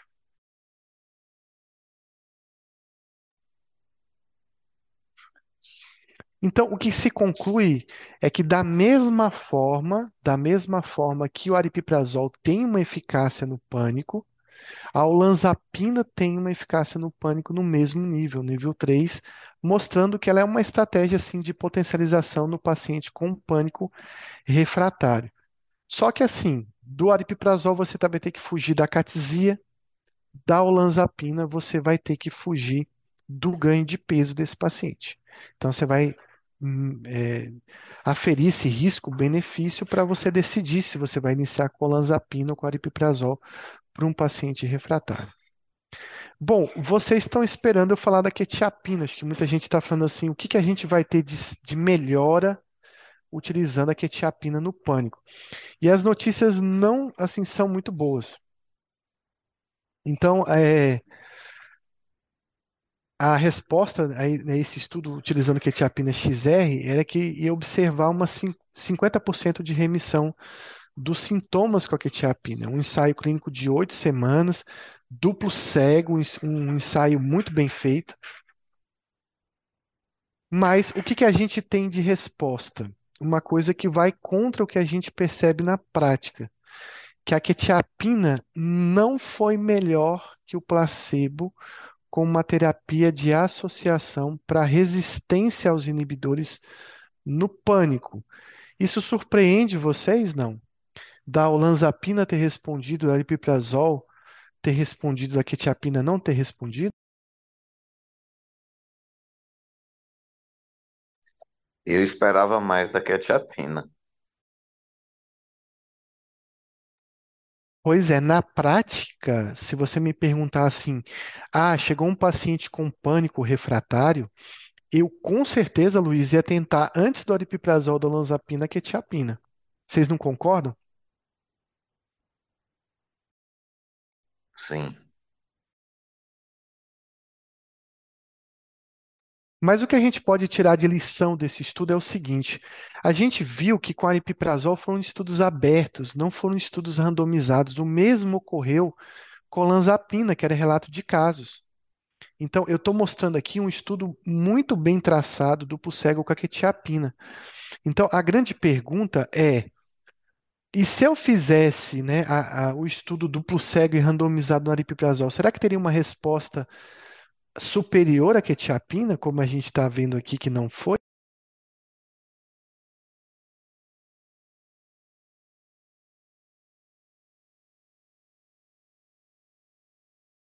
Então, nessa revisão, Pedro, o estudo foi feito é, apenas com quetiapina XR, de liberação prolongada. Você não teve estudos com quetiapina de liberação, ou ele não quis incluir relato de casos. O que pode demonstrar para a gente um viés desse estudo que na nossa prática não condiz com a realidade. Mas, né? Mas aqui a gente teve um outro estudo duplo cego, randomizado, de oito semanas, com 149 pacientes com pânico ou TAG e comparou os efeitos ansiolíticos, né, desse paciente com quetiapina até 300 miligramas XR, né? Então, uma dose de quetiapina que não é só sedativa, que tem um efeito antidepressivo, que tem um efeito potencializador de inibidores na depressão, que tem um efeito estabilizador do humor, e o divalproato também. Todos os pacientes com pânico também. O tratamento médio da dose de quetiapina foi 186 e produziu melhoras rápidas em comparação com o tratamento com o valproato e placebo e melhora, né, tanto nos níveis de ansiedade aí e de pânico pela escala de Hamilton. Mas olha que interessante, esse estudo aqui foi feito no- nos pacientes bipolares. Eles não foram feitos em pacientes unipolares. E esse estudo que eu mostrei anteriormente, ele foi feito em pacientes unipolares. Então, o que que ele chega à conclusão com esse estudo? Há evidência de nível 2, uma evidência muito mais acentuada, de que a quetiapina pode reduzir manifestações de pânico e ansiedade com pacientes bipolares e transtorno bipolar. E agora a cabeça de vocês encheu mais ainda. No bipolar funciona e no unipolar não funciona?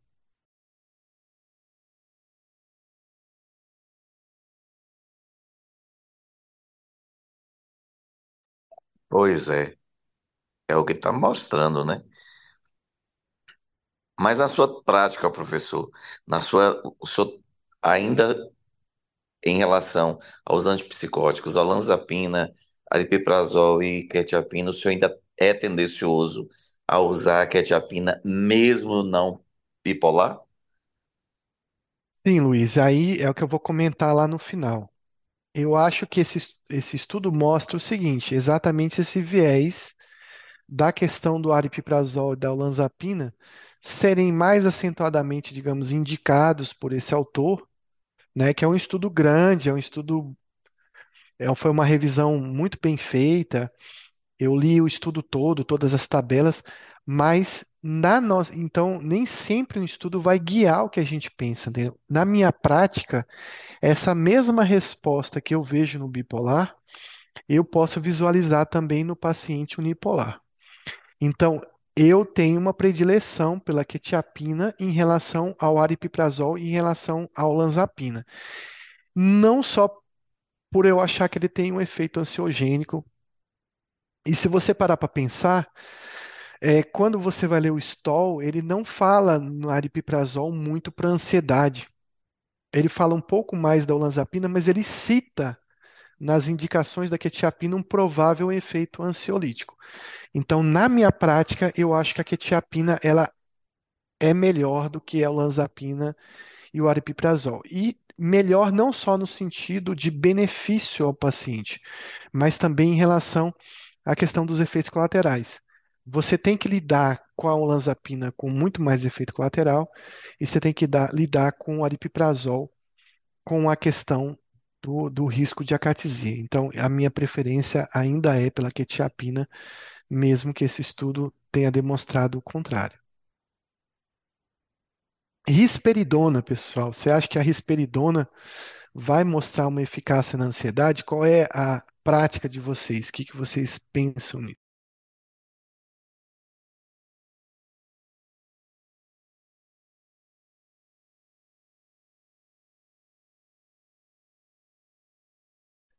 Eu Então, acho esse que a estudo, quetiapina tem uma resposta melhor na ansiedade do que a risperidona. então foi feito esse estudo com a risperidona em pacientes com pânico, TAG ou transtorno de ansiedade, com uma dose média baixa de risperidona de um miligrama, mas que chegou até 3 miligramas. Ah, houve uma demonstração de alguma redução, né, na, na psicopatologia significativa no pânico, né? Mas esse aqui era um estudo aberto. Olha a diferença. A gente está num estudo aberto de risperidona, mas a gente vai para um estudo fechado de risperidona. Aqui já é um estudo randomizado, duplo cego, de oito semanas, com 56 pacientes, né? É, com paciente com comorbidade, depressão com ataques do pânico. Então, eles foram submetidos a uma dose média baixa de risperidona, de 0,5, mais uma variação que foi até 1 miligrama, e esses pacientes, além da risperidona, eles usavam paroxetina, também demonstrando uma, uma redução significativa na frequência dos ataques do pânico, né? Então, a risperidona pode ser uma, uma, um- pode ter um nível 3 de eficácia em relação ao pânico a pacientes não respondedoras a outras farmacologias. Então, mostrando que todos os antipsicóticos, de alguma forma, podem trazer uma melhora. Aqui um outro estudo randomizado, duplo cego, com risperidona, com pacientes bipolares. Aqui já mudou, já não é mais unipolar e mudou para paciente bipolar com TAG, né, usando risperidona até 4 miligramas. Nesse estudo do bipolar, Luiz, mostra que a risperidona não foi superior ao placebo. Então, de novo, uma contradição. No paciente unipolar tem uma resposta risperidona, no paciente bipolar essa resposta não foi observada. Aqui um outro, né, também estudo, né, com pacientes aqui não é risperidona, é ziprasidona, mudou de cor, também utilizando a ziprasidona no estudo duplo cego randomizado, e a ziprasidona teve o mesmo comportamento no paciente bipolar da risperidona. Não houve uma resposta. Então não houve eh, estudos da ziprasidona em pacientes unipolares. Supirida misoprida, isso também me surpreendeu, né? Então, vários estudos abertos, né, mostrando aí uma eficácia da supirida em torno de 63% dos pacientes. A gente sabe que a supirida tem um efeito sedativo, tem um efeito antistamínico importante, com uma redução da ansiedade. A misoprida também foi estudada em doses baixas, também demonstrando uma certa eficácia nesses pacientes com é, doença bipolar refratária. Então, o que a gente tem, né, desse estudo, né, como um resumo aqui, a gente a gente colocou a pregabalina, eu vou comentar sobre ela depois, mas nesse estudo específico, ele colocou a gabapentina como principal alternativa de anticonvulsivante para pacientes é, que têm transtorno do pânico refratário. E como alternativas de primeira linha, depois da gabapentina e da pregabalina, a carbamazepina, o levetiracetam e o valproato para esses pacientes. O que esse estudo demonstrou é que a lamotrigina e a oxcarbazepina têm uma resposta muito ruim. Né? Então, o que a gente vai gravar de, de alternativa para aquele paciente nosso que estava usando venlafaxina? Que a gente vai tentar como anticonvulsivante de primeira linha, primeiro a pregabalina, depois a gabapentina e talvez, se tiver uma resistência, eu possa tentar a carbamazepina, o levetiracetam e o valproato. Através desse estudo, se a gente fosse pensar no antipsicótico, a gente teria como primeiras opções o aripiprazol, olanzapina e sulpirida, talvez a risperidona também aí, naqueles pacientes sem doença bipolar. Mas com doença bipolar, a quetiapina tem uma vantagem sobre todos os antipsicóticos. E aí a gente vai voltar para o nosso paciente é, refratário, né? Então, para o nosso paciente que era o caso, né, que a gente poderia utilizar. Então, de novo, a gente tem essas associações com o inibidor, né, utilizando nessa prescrição aqui. Então, que inibidor eu poderia utilizar? Poderia fluvoxamina, paroxetina, como uma mega dose para esse paciente, tentando combinar com a venlafaxina e tentando causar uma melhora para esse paciente. Também a gente poderia tentar a buspirona. A buspirona é muito falada na literatura, principalmente o Stoll e o Kaplan gostam muito delas.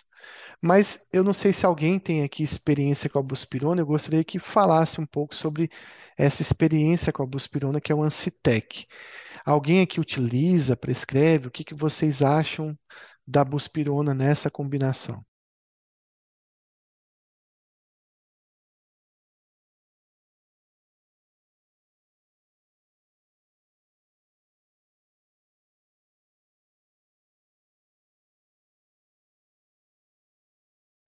Então, Denise pode falar um pouquinho da buspirona aí, se Posso. ela pode. Professor, eu tenho é, uma experiência é, pânico adulto, um adulto acima de 25, 35 anos, respondem bem à, à buspirona, e quando é qua- caso mais grave, eu associo um clonazepam em crise sublingual. Tem me ajudado muito, assim. Os pacientes têm tido é, bons relatos. É, Eu eu tenho uma começo com experiência. 5 miligramas e eu Sim. faço 5 cinco duas, duas vezes ao dia. Já tentei ir três vezes ao dia, mas os pacientes dizem que fica ruim para produzir no dia a dia em termos de, eh, de trabalho laboral. Mas uh, com duas fica bem. Eu tenho visto isso bastante. E, e engraçado que eu estava discutindo isso com uma colega esse final de semana, ela está tá tendo uma experiência com idoso também, colocando Ancitec associado a mirtazapina, em quadros bem fóbicos. É, Tabusprant é o mecanismo 5HT1A, né? Ele age direto sobre o receptor, mas ele tem alguns defeitos. Você consegue perceber alguns defeitos nele? Estou aqui pensando.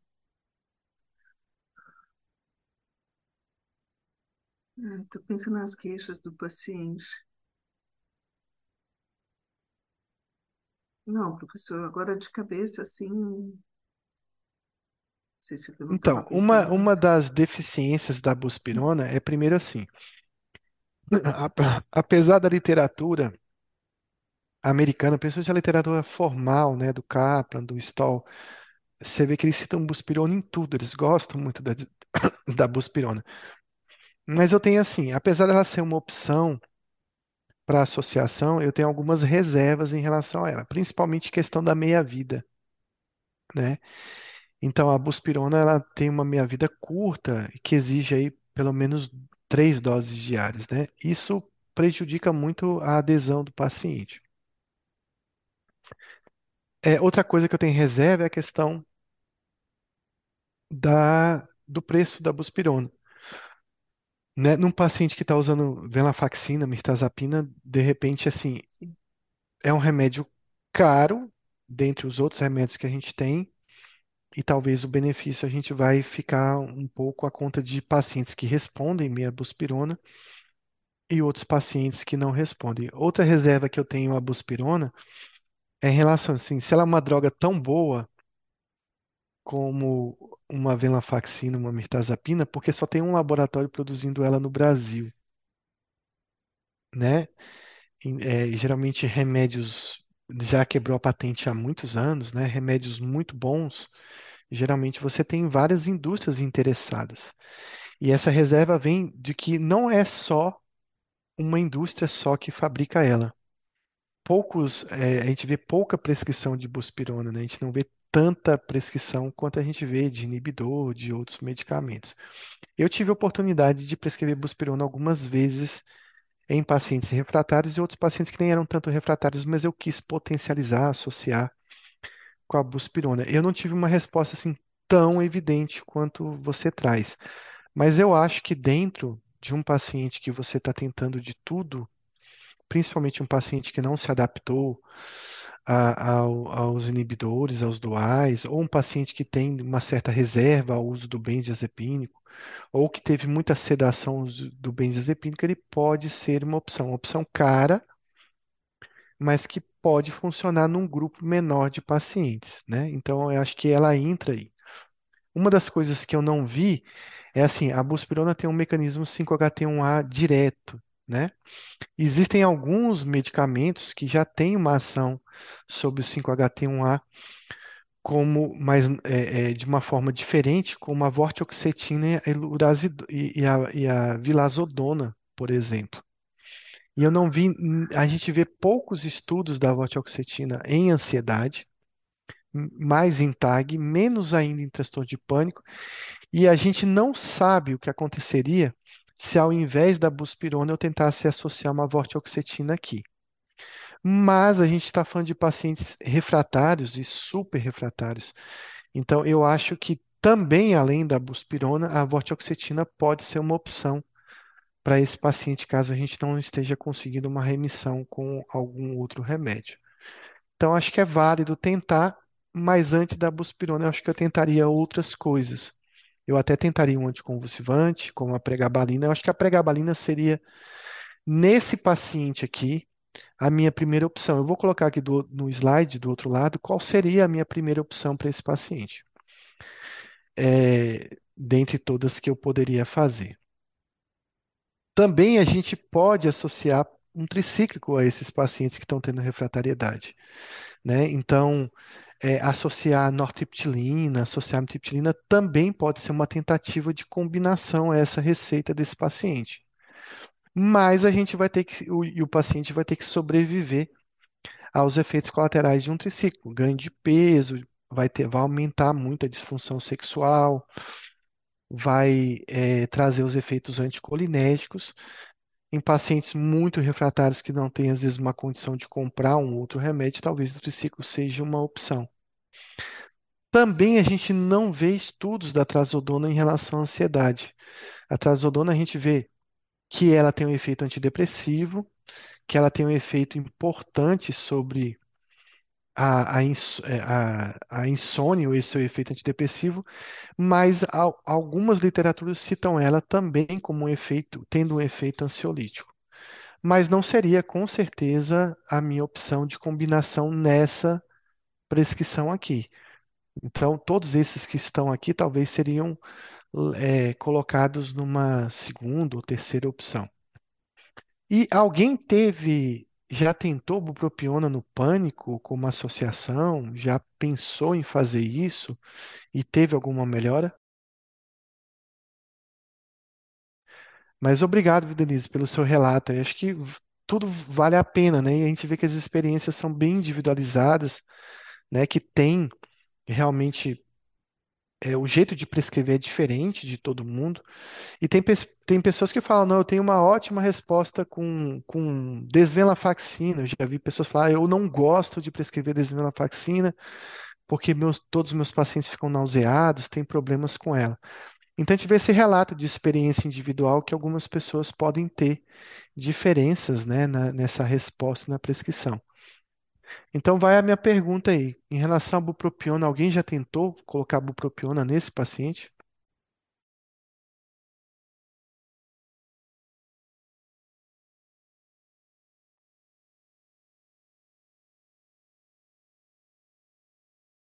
Professor, eu nunca tentei. A impressão de que me dá é que o BUP ele ia fazer o contrário, mas já que está citado aí, eu nunca pensei não associar ou iniciar.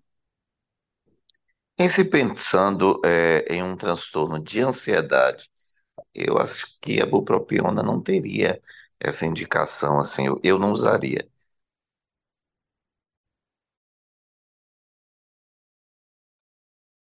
É, pensando no raciocínio de vocês e que a bupropiona geralmente costuma aumentar a ansiedade, né? A gente vê essa, essa, esse medo de passar bupropiona. Eu também seria uma quarta, quinta indicação minha. Mas eu já vi pacientes que fazem tratamento, por exemplo, para tabagismo e terem uma certa resposta da ansiedade quando iniciar a bupropiona. São relatos muito ocasionais, né? Não são, não é uma prescrição típica nossa associar a bupropiona aqui, com o risco de causar uma piora desse paciente. Então, pensando no que eu faria para esse paciente. Então, tem um relato aqui, deixa eu dar uma lida. Atendi um- hoje um paciente que tem realmente diagnóstico de ataque de pânico. Um colega prescreveu bu- bupropiona e piorou essa sintomatologia, apesar do paciente ter melhorado os sintomas depressivos que tinha. Sim, esse é o relato mais comum, né, que Pedro está colocando aqui, da gente ver uma piora com a bupropiona. Então, é uma, uma farmacologia que talvez a gente não tentaria. Uma outra que poucas pessoas tentam também é trocar tudo isso aqui por um imal, que eu não coloquei aqui, mas também, acho que Pedro também tinha chamado a atenção, que poderia ser uma alternativa para esse paciente. Agora, a gente tem muitos estudos com imal em relação à fobia social, a ansiedade social grave e refratária. A gente não tem tantos estudos, né, da, da, do imal com transtorno de pânico ou agorafobia refratária, mas está dentro das opções que a gente teria.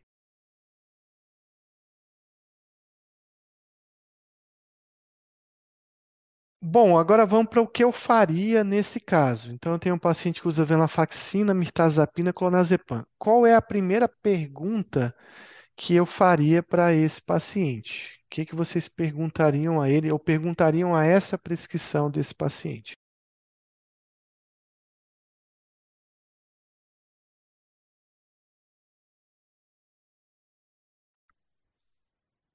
A marca da, das medicações que ele está usando? Sim, seria importante, porque às vezes, né, o resultado vem de utilizar medicamentos bons e que têm uma, uma eficácia, são medicamentos conhecidos, enfim. Mas acho que tem outra pergunta para a gente fazer em relação a esse caso.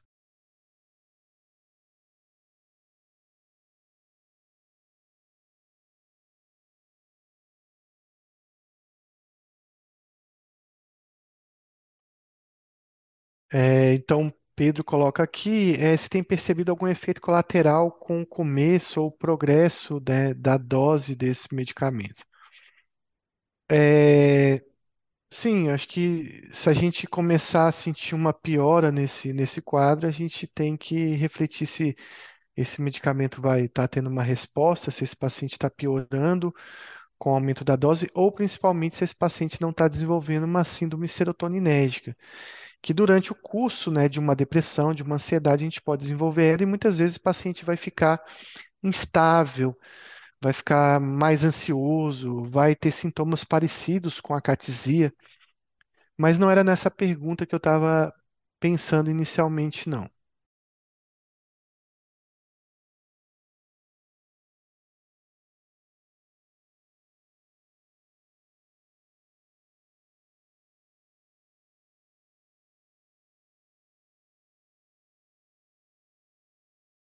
Então, eu acho que a primeira pergunta é assim, se houve pelo menos algum tipo de resposta, né? Ou se essa medicação foi totalmente ineficaz nesse pânico. Porque eu acho que se esse medicamento aqui não trouxe nenhum tipo de alívio, nenhum tipo de redução, né, na duração das crises, ou pelo menos na, na, na intensidade das crises, eu acho que a gente precisa rever a medicação como um todo. Mas se eu tenho uma, uma resistência com algum tipo de resposta parcial, né, o paciente de repente tinha 10 crises por semana, agora está tendo 5, está tendo 3, ainda está desconfortável, está disfuncional, mas houve uma resposta, a, pelo menos a, a algum desses remédios, eu acho que eu posso considerar uma associação a esse medicamento. Então, eu acho que nesse caso, se houvesse uma resposta parcial, a minha primeira medicação seria a pregabalina. E eu atingiria doses altas de pregabalina. Então, eu tenho muitos pacientes com pânico refratário que depois da associação da pregabalina a um inibidor, a um dual, eles começaram a ter uma resposta eficaz. E como é que vocês prescreveriam essa pregabalina? Vocês têm na, na cabeça um- algum tipo de prescrição? qual dose você inicia, qual horário você inicia dessa dose. Como ela causa sono, eu iniciaria à noite, mas depois eu tentaria mantê-la de 12 em 12. Iniciaria com 75 e subiria devagar. Se eu Eu falar, iniciaria com. associar vela, mitazapina e clonazepam, eh, Sim, ele está usando, essas três? ele tá usando esses três medicamentos. Eu iniciaria com doses mais baixas, 50, subiria lentamente e tenderia, inicialmente, colocaria à noite e concordo com o Denise aí. E depois eu colocaria de 12 em 12 horas. Muito bem, então a pregabalina, é, ela pode ser começada com qualquer dose, né? Desde que seja menor do que 75 miligramas. Então a gente poderia começar com 25, lembrando que existe já uma pregabalina de 25. Por que que a indústria fez essa pregabalina de 25? Justamente para pacientes que eram hipersensíveis à pregabalina e então precisavam de uma dose ser titulada menor. Então, se eu não me engano, tem uma marca chamada Incit, que ele tem a pregabalina de 25 miligramas. Então, entre essa dose de 25 e 75, dá para você começar. É, como Denise disse, você pode começar com 75. Se o paciente começar a reclamar de sedação, mas eu acho que a um sintoma principal para a gente ver seria a tontura, né? Um tipo de vertigem que a pregabalina dá, nos guiariam em relação a essa dose inicial. Com quanto tempo eu faria aumento de 75 para uma outra dose?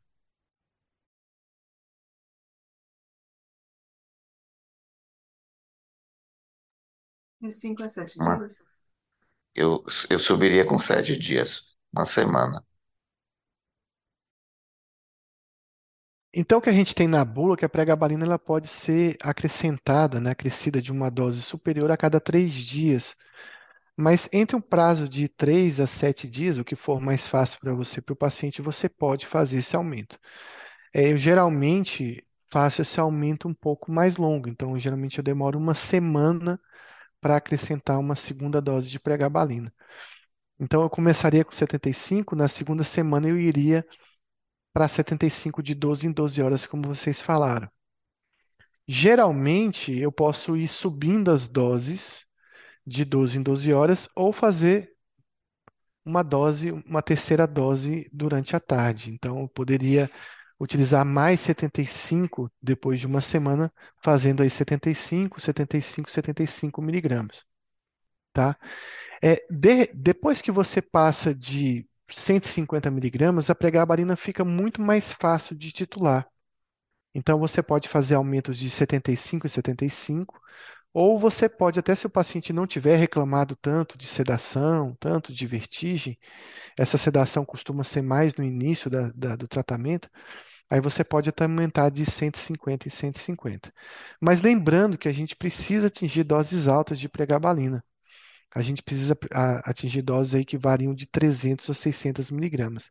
A pregabalina foi muito estudada em relação ao TAG, tá? Então, em relação ao transtorno de ansiedade generalizada, ela tem muito estudo, muito mais do que pânico e agorafobia. Mas estudos recentes demonstram essa eficácia muito grande também no pânico, na agorafobia e também na ansiedade social. Então, essa seria a medicação que eu iniciaria para combinar com essa prescrição. Caso haja uma falha da pregabalina, ou por opção, qual a segunda droga que vocês acham que teria mais indicação, segundo as revisões, para esse paciente? A quetiapina?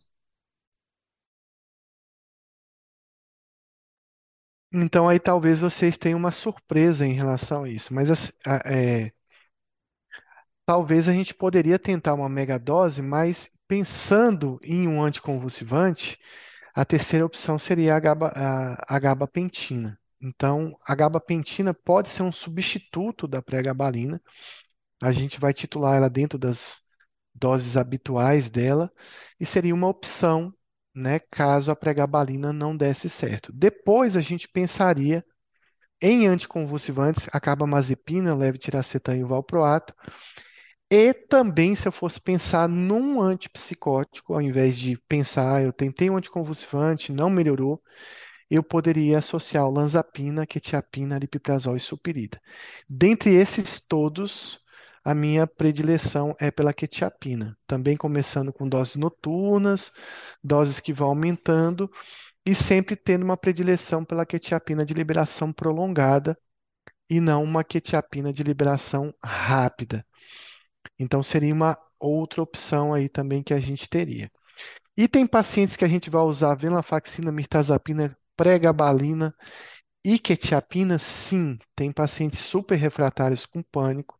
São aqueles pacientes que eu falei que tem incontinência urinária, que tem incontinência fecal urinária, que tem síncope, que tem muitos ataques noturnos, que vão necessitar de combinação de vários medicamentos aí para se utilizar nesse paciente. Então, todas essas opções são válidas. Eu acho que esses dois anticonvulsivantes, a pregabalina e a gabapentina, são opções relevantes.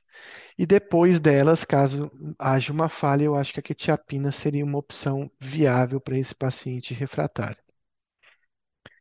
Uma outra Professor, pergunta, sim, é, qual a, a, a melhora mínima que o senhor consideraria manter essa prescrição inicial e na associação dessas outras medicações? 25%, 30% de melhora? eu acho que para você tentar, né, melhorar o paciente, primeiro a questão da disfunção que ele vai se queixar, né? Mas eu, eu considero que ainda mantendo 20% dos sintomas, você deve tentar associar uma medicação. Então, um paciente que usa venlafaxina, mirtazapina, clonazepam e que teve uma melhora de 80, 70%, você deve ainda tentar combinar o remédio e eliminar todos os ataques do pânico.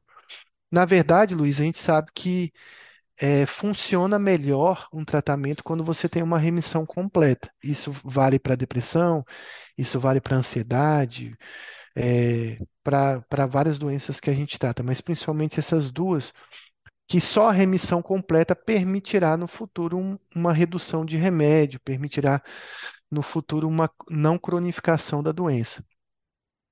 Então, mesmo que um paciente esteja é, com alguns sintomas residuais, tentar uma remissão completa é válido, né? Então, essa- esse seria o raciocínio. Se você não tentar uma remissão completa, aí você realmente vai ter que usar essas doses altas durante muito tempo e o paciente vai realmente necessitar de um uso crônico de medicação.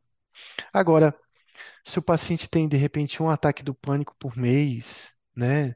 Tem ataques de pânico ocasional que não causam grande disfunção, que podem ser moduladas com um benzodiazepínico de resgate, aí talvez não valeria a pena você associar um anticonvulsivante ou um antipsicótico para ele. Eu acho que associar um antipsicótico demonstra uma gravidade muito grande. Eu acho que num paciente que ainda está sintomático, você associar uma pregabalina e uma gabapentina não é um, digamos, um dano em relação ao metabolismo, em relação aos efeitos colaterais de remédio. Eu acho que você deve tentar sem muito peso na consciência. Até porque a pregabalina é um remédio bastante seguro, tem seus efeitos colaterais, tem o edema que ele causa em membros inferiores, tem essa tontura, essa sedação inicial, mas é um remédio que a gente usa de forma crônica, em fibromialgia, em dores crônicas, com poucas consequências a longo prazo. Então, vale a pena tentar uma remissão completa com, com esses medicamentos e essas associações. Não sei se te respondi completamente. Tranquilo, perfeito. Bom, uma outra pergunta é se no paciente que tem pânico refratário, adianta reduzir o benzo e que momento você deve tentar reduzir o benzodiazepina?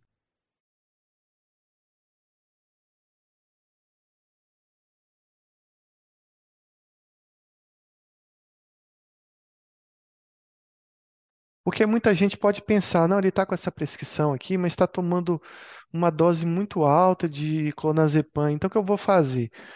Eu vou começar a pregabalina e vou começar a desmamar esse benzo. O que que vocês pensam desse raciocínio? Eu tenderia a manter o benzo. Eu só tiraria o benzo, ou pelo menos iniciaria um, um desmame quando eu tivesse uma resposta é, melhor, vamos botar assim. Se eu tivesse uma resposta animadora, aí talvez eu tenderia a tirar. Mas enquanto o paciente está refratário com sintomatologia, eu manteria ele. Eu acho que eu faria o contrário. É, bom, contrário assim, eu, eu colocaria, por exemplo, as sugestões à direita, uma pregabalina, uma gabapentina ou algum outro, e faria um, um reduziria a dose do clonazepam e manteria um de resgate. Reduziria, tipo, gradativamente para quatro e colocaria um de resgate. Certo, entendi então o raciocínio de vocês. Eu, Denise, eu iria pelo raciocínio aí do Luiz, tá? Principalmente pensando se é um paciente que usa esse clonazepam a longo prazo, né? E usa clonazepam. Esses pacientes refratários geralmente chegam com seis meses, nove meses, um ano de uso de benzodiazepínico. Por que que eu não mexeria nesse benzodiazepínico nesse momento atual? É, sempre que eu faço uma introdução de um remédio para tratar uma, uma descompensação, né, uma sintomatologia que não está sendo completamente tratada com remédio, eu acabo não mexendo na prescrição de base. Por quê? Porque é, pode criar um fator confusional aí. Então, por exemplo, eu posso iniciar a pregabalina e ele pior, e reduzir o benzo e ele piorar, e eu vou ficar na dúvida. Será que a pregabalina está piorando ele? Está tendo algum efeito colateral que está piorando ele, um efeito paradoxal? Ou será que ele está piorando pelo clonazepam? Uma outra coisa é que ele não poderia não melhorar tanto. E aí eu fico pensando, será que não está melhorando tanto porque a pregabalina não está fazendo efeito? Ou se ele não melhorou tanto porque foi retirado um pouco do clonazepam dele. Então houve um efeito satisfatório da pregabalina, mas houve um efeito deletério dessa retirada do clonazepam, que no final ficou numa balança, o paciente não saiu do lugar.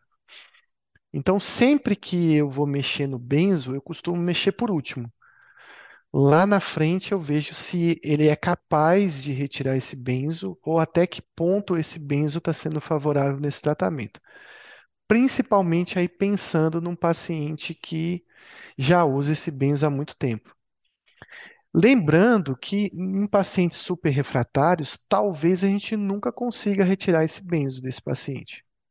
Talvez todas as outras vias que a gente utilize, seja ela por um antipsicótico, anticonvulsivante, não sejam suficientes para modular essa amígdala desse paciente. E ele precisa desse efeito GABAérgico. Então, uma coisa que eu sempre tenho cuidado no paciente com ansiedade é na questão do benzo dele. Ele precisa desse benzo, ele precisa desse benzo de forma crônica. Em que momento eu vou conseguir mexer nesse benzo? Mas eu não costumo ter muita pressa em relação a isso. Eu costumo esperar compensar melhor para mexer no benzo.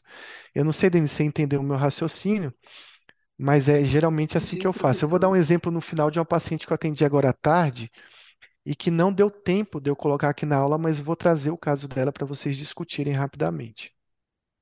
Eu entendi, eu acho que só não fui clara, é, quando eu falei, mas eu tenho essa preocupação também. Eu já quase apanhei de paciente tentando tirar benzo, assim, e aprendi isso a duras penas. E para tirar benzo tem, quando for tirar, tem que ser bem devagarinho. Sim, a gente entendeu, entendeu sim. Talvez você quis dizer quando tivesse uma resposta à pregabalina, alguma coisa assim, não é Isso, isso? exatamente. É, Certo. quando estivesse estabilizado a pregabalina nos seus sintomas, aí sim eu poderia pensar em, em reduzir, e daqueles eu reduziria, por exemplo, o benzo. Mas acho que a, a, a informação é muito rica que o senhor passou. Certo. Então, eu não mexeria no benzo nesse momento inicial. Uma outra pergunta é que tem muita gente utilizando canabidiol para ansiedade, né? Prescrevendo canabidiol para ansiedade. E vocês tentariam canabidiol para esse paciente? Eu não citei ali anteriormente, mas será que seria uma medicação viável para esse paciente com pânico?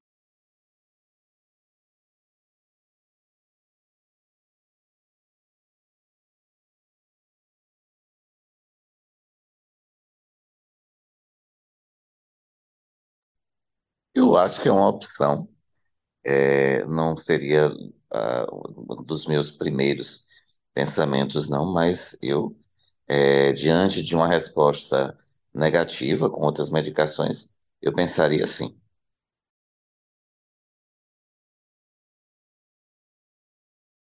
Bom, esse é um cenário ainda incerto, mas eu, na minha opinião, é assim, eu tenho pacientes tratados com canabidiol, muitos pacientes tratados com canabidiol, e tenho lançado mão da sua prescrição também, né?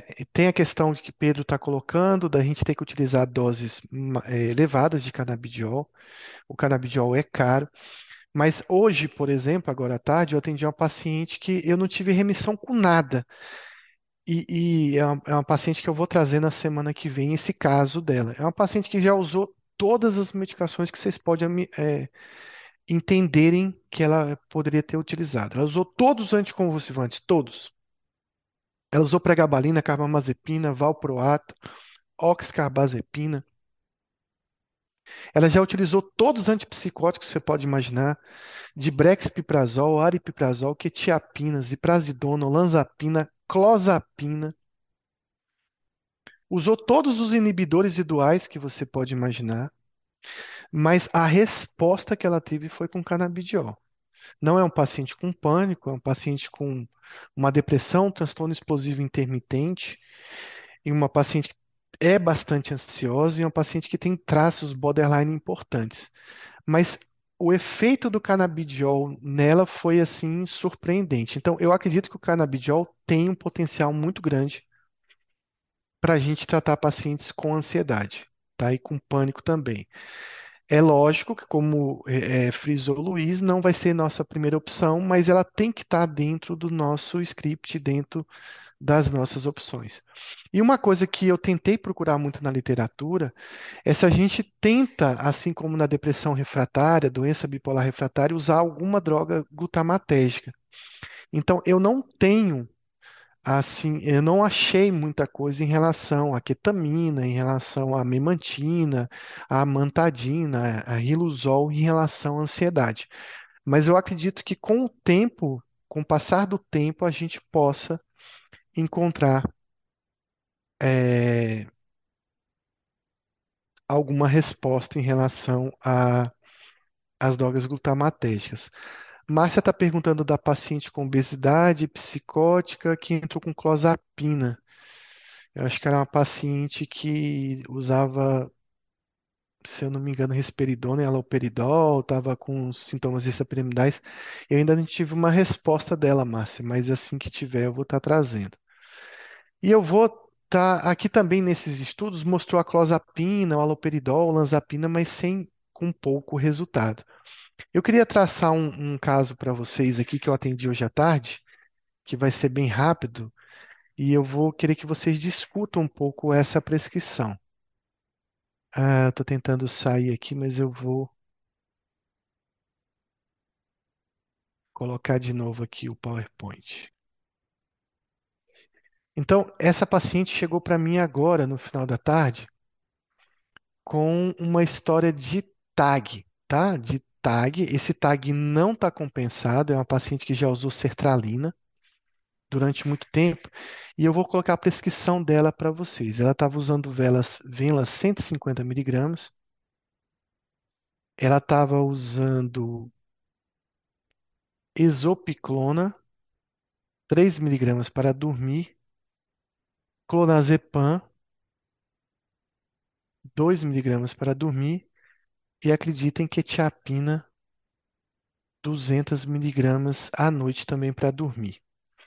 Bom, o que chama atenção nela é que ela desenvolveu uma hipertensão que de um tempo para cá começou a ficar bem descontrolada. E a outra questão dessa paciente é que ela ganhou aí 17 a 20 quilos nos últimos meses com essa prescrição.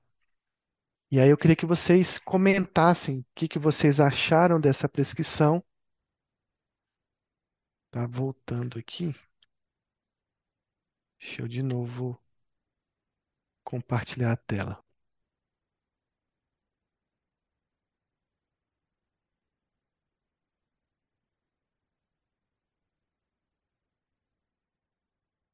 Ele está voltando para a tela errada. Deixa eu fechar aqui de novo.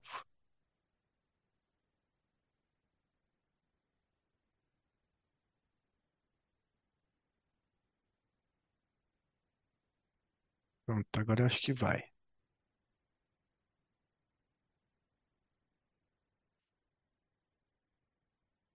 Vocês estão vendo a prescrição dela?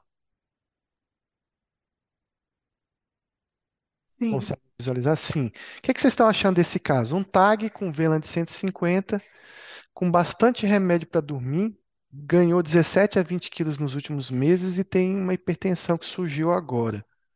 O que é que vocês fariam para ela e o que é que vocês acharam dessa prescrição? E tem uma insônia bem difícil que só melhorou com essa prescrição aí.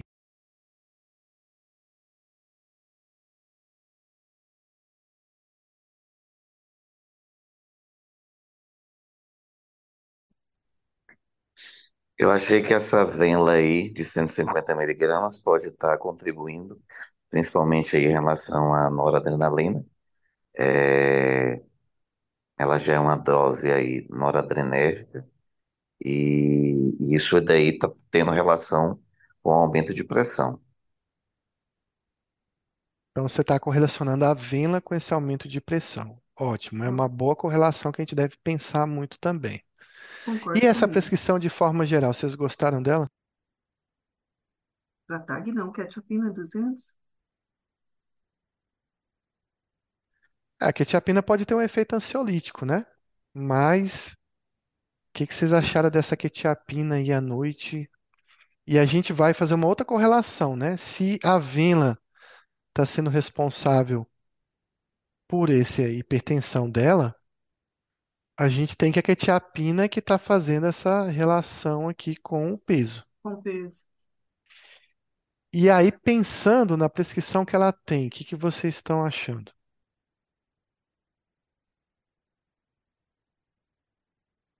Esse exo- exoplicona tá meio perdidão ainda, não, professor? Tá o quê? Perdido? Perdido? É, não, eu não colocaria, não. Eu também estou achando que essa prescrição está perdida aí. Outra coisa também, essa Vamos exopiclona refazê-la. aí, é, provavelmente man- é, colocando, em se pensando de um- em uma ansiedade, teria mais aquela indu- a insônia inicial, está colocando uma exopiclona, exopiclona mais para uma insônia terminal, que seria mais associada à depressão.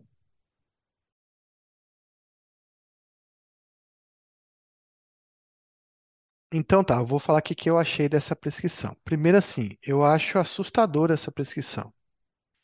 Assustador do ponto de vista que a gente tem que pensar o seguinte: qual é o diagnóstico dela? TAG.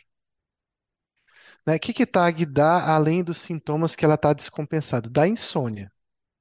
Então a grande pergunta é se ela tem uma insônia secundária a esse TAG. E esse TAG tá sendo, não está sendo bem tratado. Por quê? Porque ela usa uma dose, ela usa um remédio eficaz contra o TAG, que é a venlafaxina, que além de estar dando problemas nela, parece que esse, essa venlafaxina está aumentando a pressão dela. Eu não sei se a venla ou esse aumento de peso, que ela está obesa agora por conta disso, mas o fato é que esse TAG não está controlado. Não está controlado com uma dose, digamos, intermediária da venlafaxina. Talvez se eu melhorasse o tratamento de base, que é o tratamento do TAG, eu melhoraria tanto o sono dela, que não necessitasse de tantos remédios para dormir. Então, alguém ficou pensando na insônia. Vamos pensar na insônia, vamos fazer ela dormir, vamos botar isopiclona. Ela já tomava clonazepam há 10 anos. Vamos botar quetiapina. Essa quetiapina foi crescendo, ela não dormiu. E agora que a gente tem uma quetiapina em dose bastante alta, que pode estar até contribuindo para o TAG, mas não está sendo suficiente, está levando esse aumento de peso importante que ela está se queixando tanto, que pode inclusive estar interligado a essa hipertensão. Ou seja, a insônia está sendo mais bem tratada, ou tentando ser bem tratada, do que a doença de base dela, que é o TAG. Então, eu preciso pensar em melhorar o tratamento do que ela tem, transtorno de ansiedade generalizada. Então, eu preciso melhorar o tratamento que ela faz de dia e não o que ela faz de noite. E aí, o que que vocês pensariam como opção para tratar essa paciente? O que que vocês fariam agora?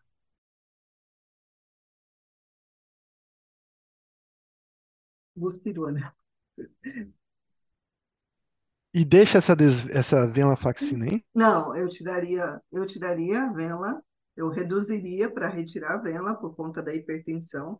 É claro que eu, pode estar uma síndrome metabólica aumentando a, hipertensão.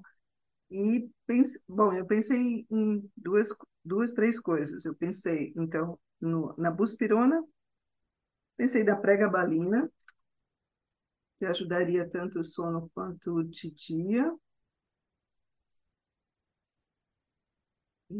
aumentaria o clonazepam dela. No início, eu pensaria Ah, é, na associação da mirtazapina, mas com esse ganho de peso aí, eu já descartaria, né? Pedro, acho que a gente poderia trocar o estalopram no lugar da Venla. Bom, então assim, eu vou contar para vocês o que eu fiz, pode ser? Vou de novo compartilhar aqui para a gente poder escrever. Então, assim, o, o que eu raciocinei foi o seguinte: eu não vou dar muita atenção agora no que já está ruim, péssimo, né? Que é a questão do sono dela. Quer dizer, está compensado, mas está compensado com medicamentos bem pesados, principalmente a quetiapina, né? A quetiapina tá, tá pesada aí. Então, eu tô considerando que eu estou fazendo um tratamento inicial do TAG dela. Estou começando do zero. Lembrando que eu não posso mais investir num dual. Eu não posso investir em outro dual porque eu vou aumentar a hipertensão. Então, eu pensei em manter essa desvenla, essa venlafaxina por duas semanas e introduzir um inibidor da recaptação da serotonina nessas duas semanas. Então, eu mantive 150 e vou introduzir 50 miligramas, que poderia ser qualquer inibidor, mas eu preferi um inibidor que eu tinha certeza da marca. Então, eu introduzi a fluvoxamina 50 miligramas. O que que ia acontecer? Em duas semanas, ela reduziria essa venlafaxina para 75 miligramas, né? E nas duas semanas seguintes, ela usaria esse inibidor em 100 miligramas de fluvoxamina.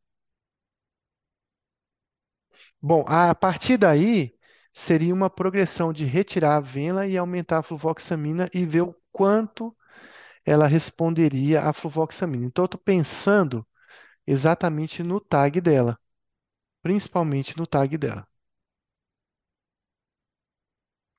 Bom, eu inicialmente eu não mexeria no remédio da insônia, porque apesar de estar ruim, tá ruim para para ela, né, a questão do ganho de peso, eu inicialmente não tentaria uma mexida nos remédios da insônia. Mas quando eu conversei sobre a quetiapina com ela, ela insistiu muito que eu fizesse alguma diminuição da quetiapina. Então eu propus para ela um teste que talvez não desse certo, mas que ela poderia tentar reduzir a dose da quetiapina para 100, só que eu sabia que isso ia provocar uma instabilidade no sono dela, que já vinha de certa forma compensado. E aí, para fazer isso, eu tive que dar um passo atrás no que seria ideal. Então, eu fiz o que Denise colocou.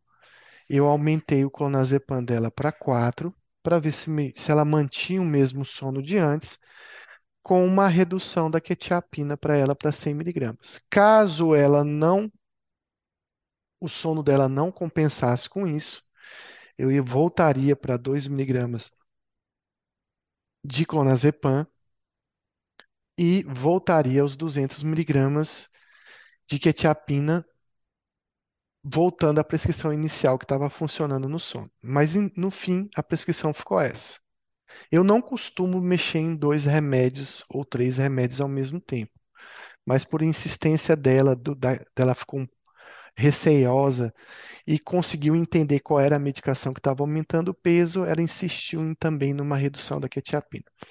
Então foi isso que eu, que eu tentei. Foi a mesma ideia de Pedro de ir para um inibidor, de voltar para o inibidor, de recomeçar um tratamento com inibidor, aí tentando alcançar doses altas de fluvoxamina, né? Eu vou passar dos 200 para ela, vou passar dos 300, conforme seja a resposta do pânico.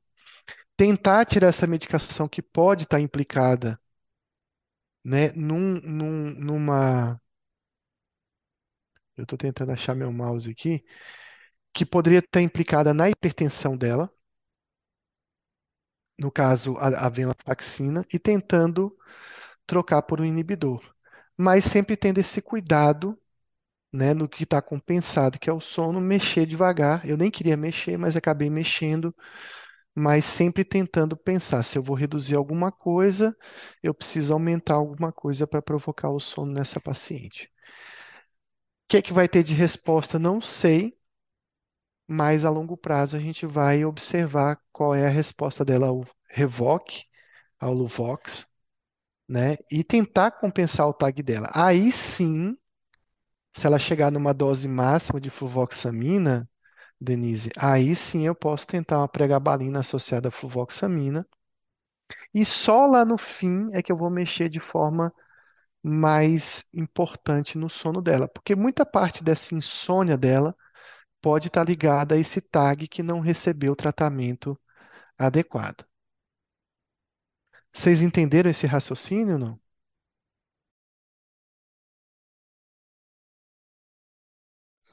Eu entendi.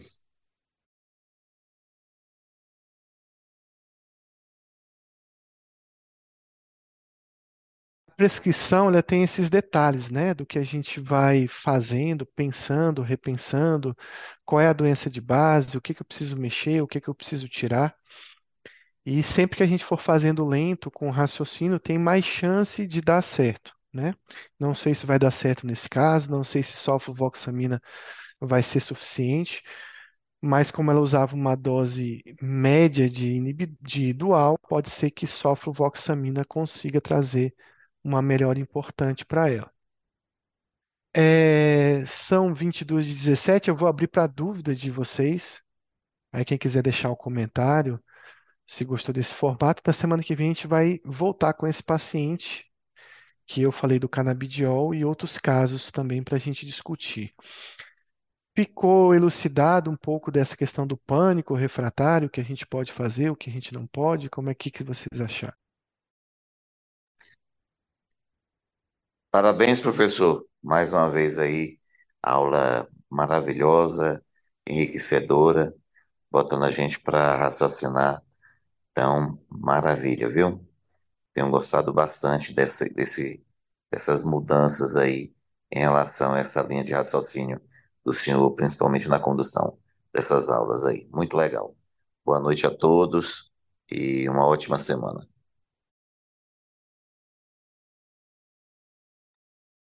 Eu que agradeço, então aguardem aí a próxima aula do Prepsic, hein? que a gente vai ter um caso de canabidiol.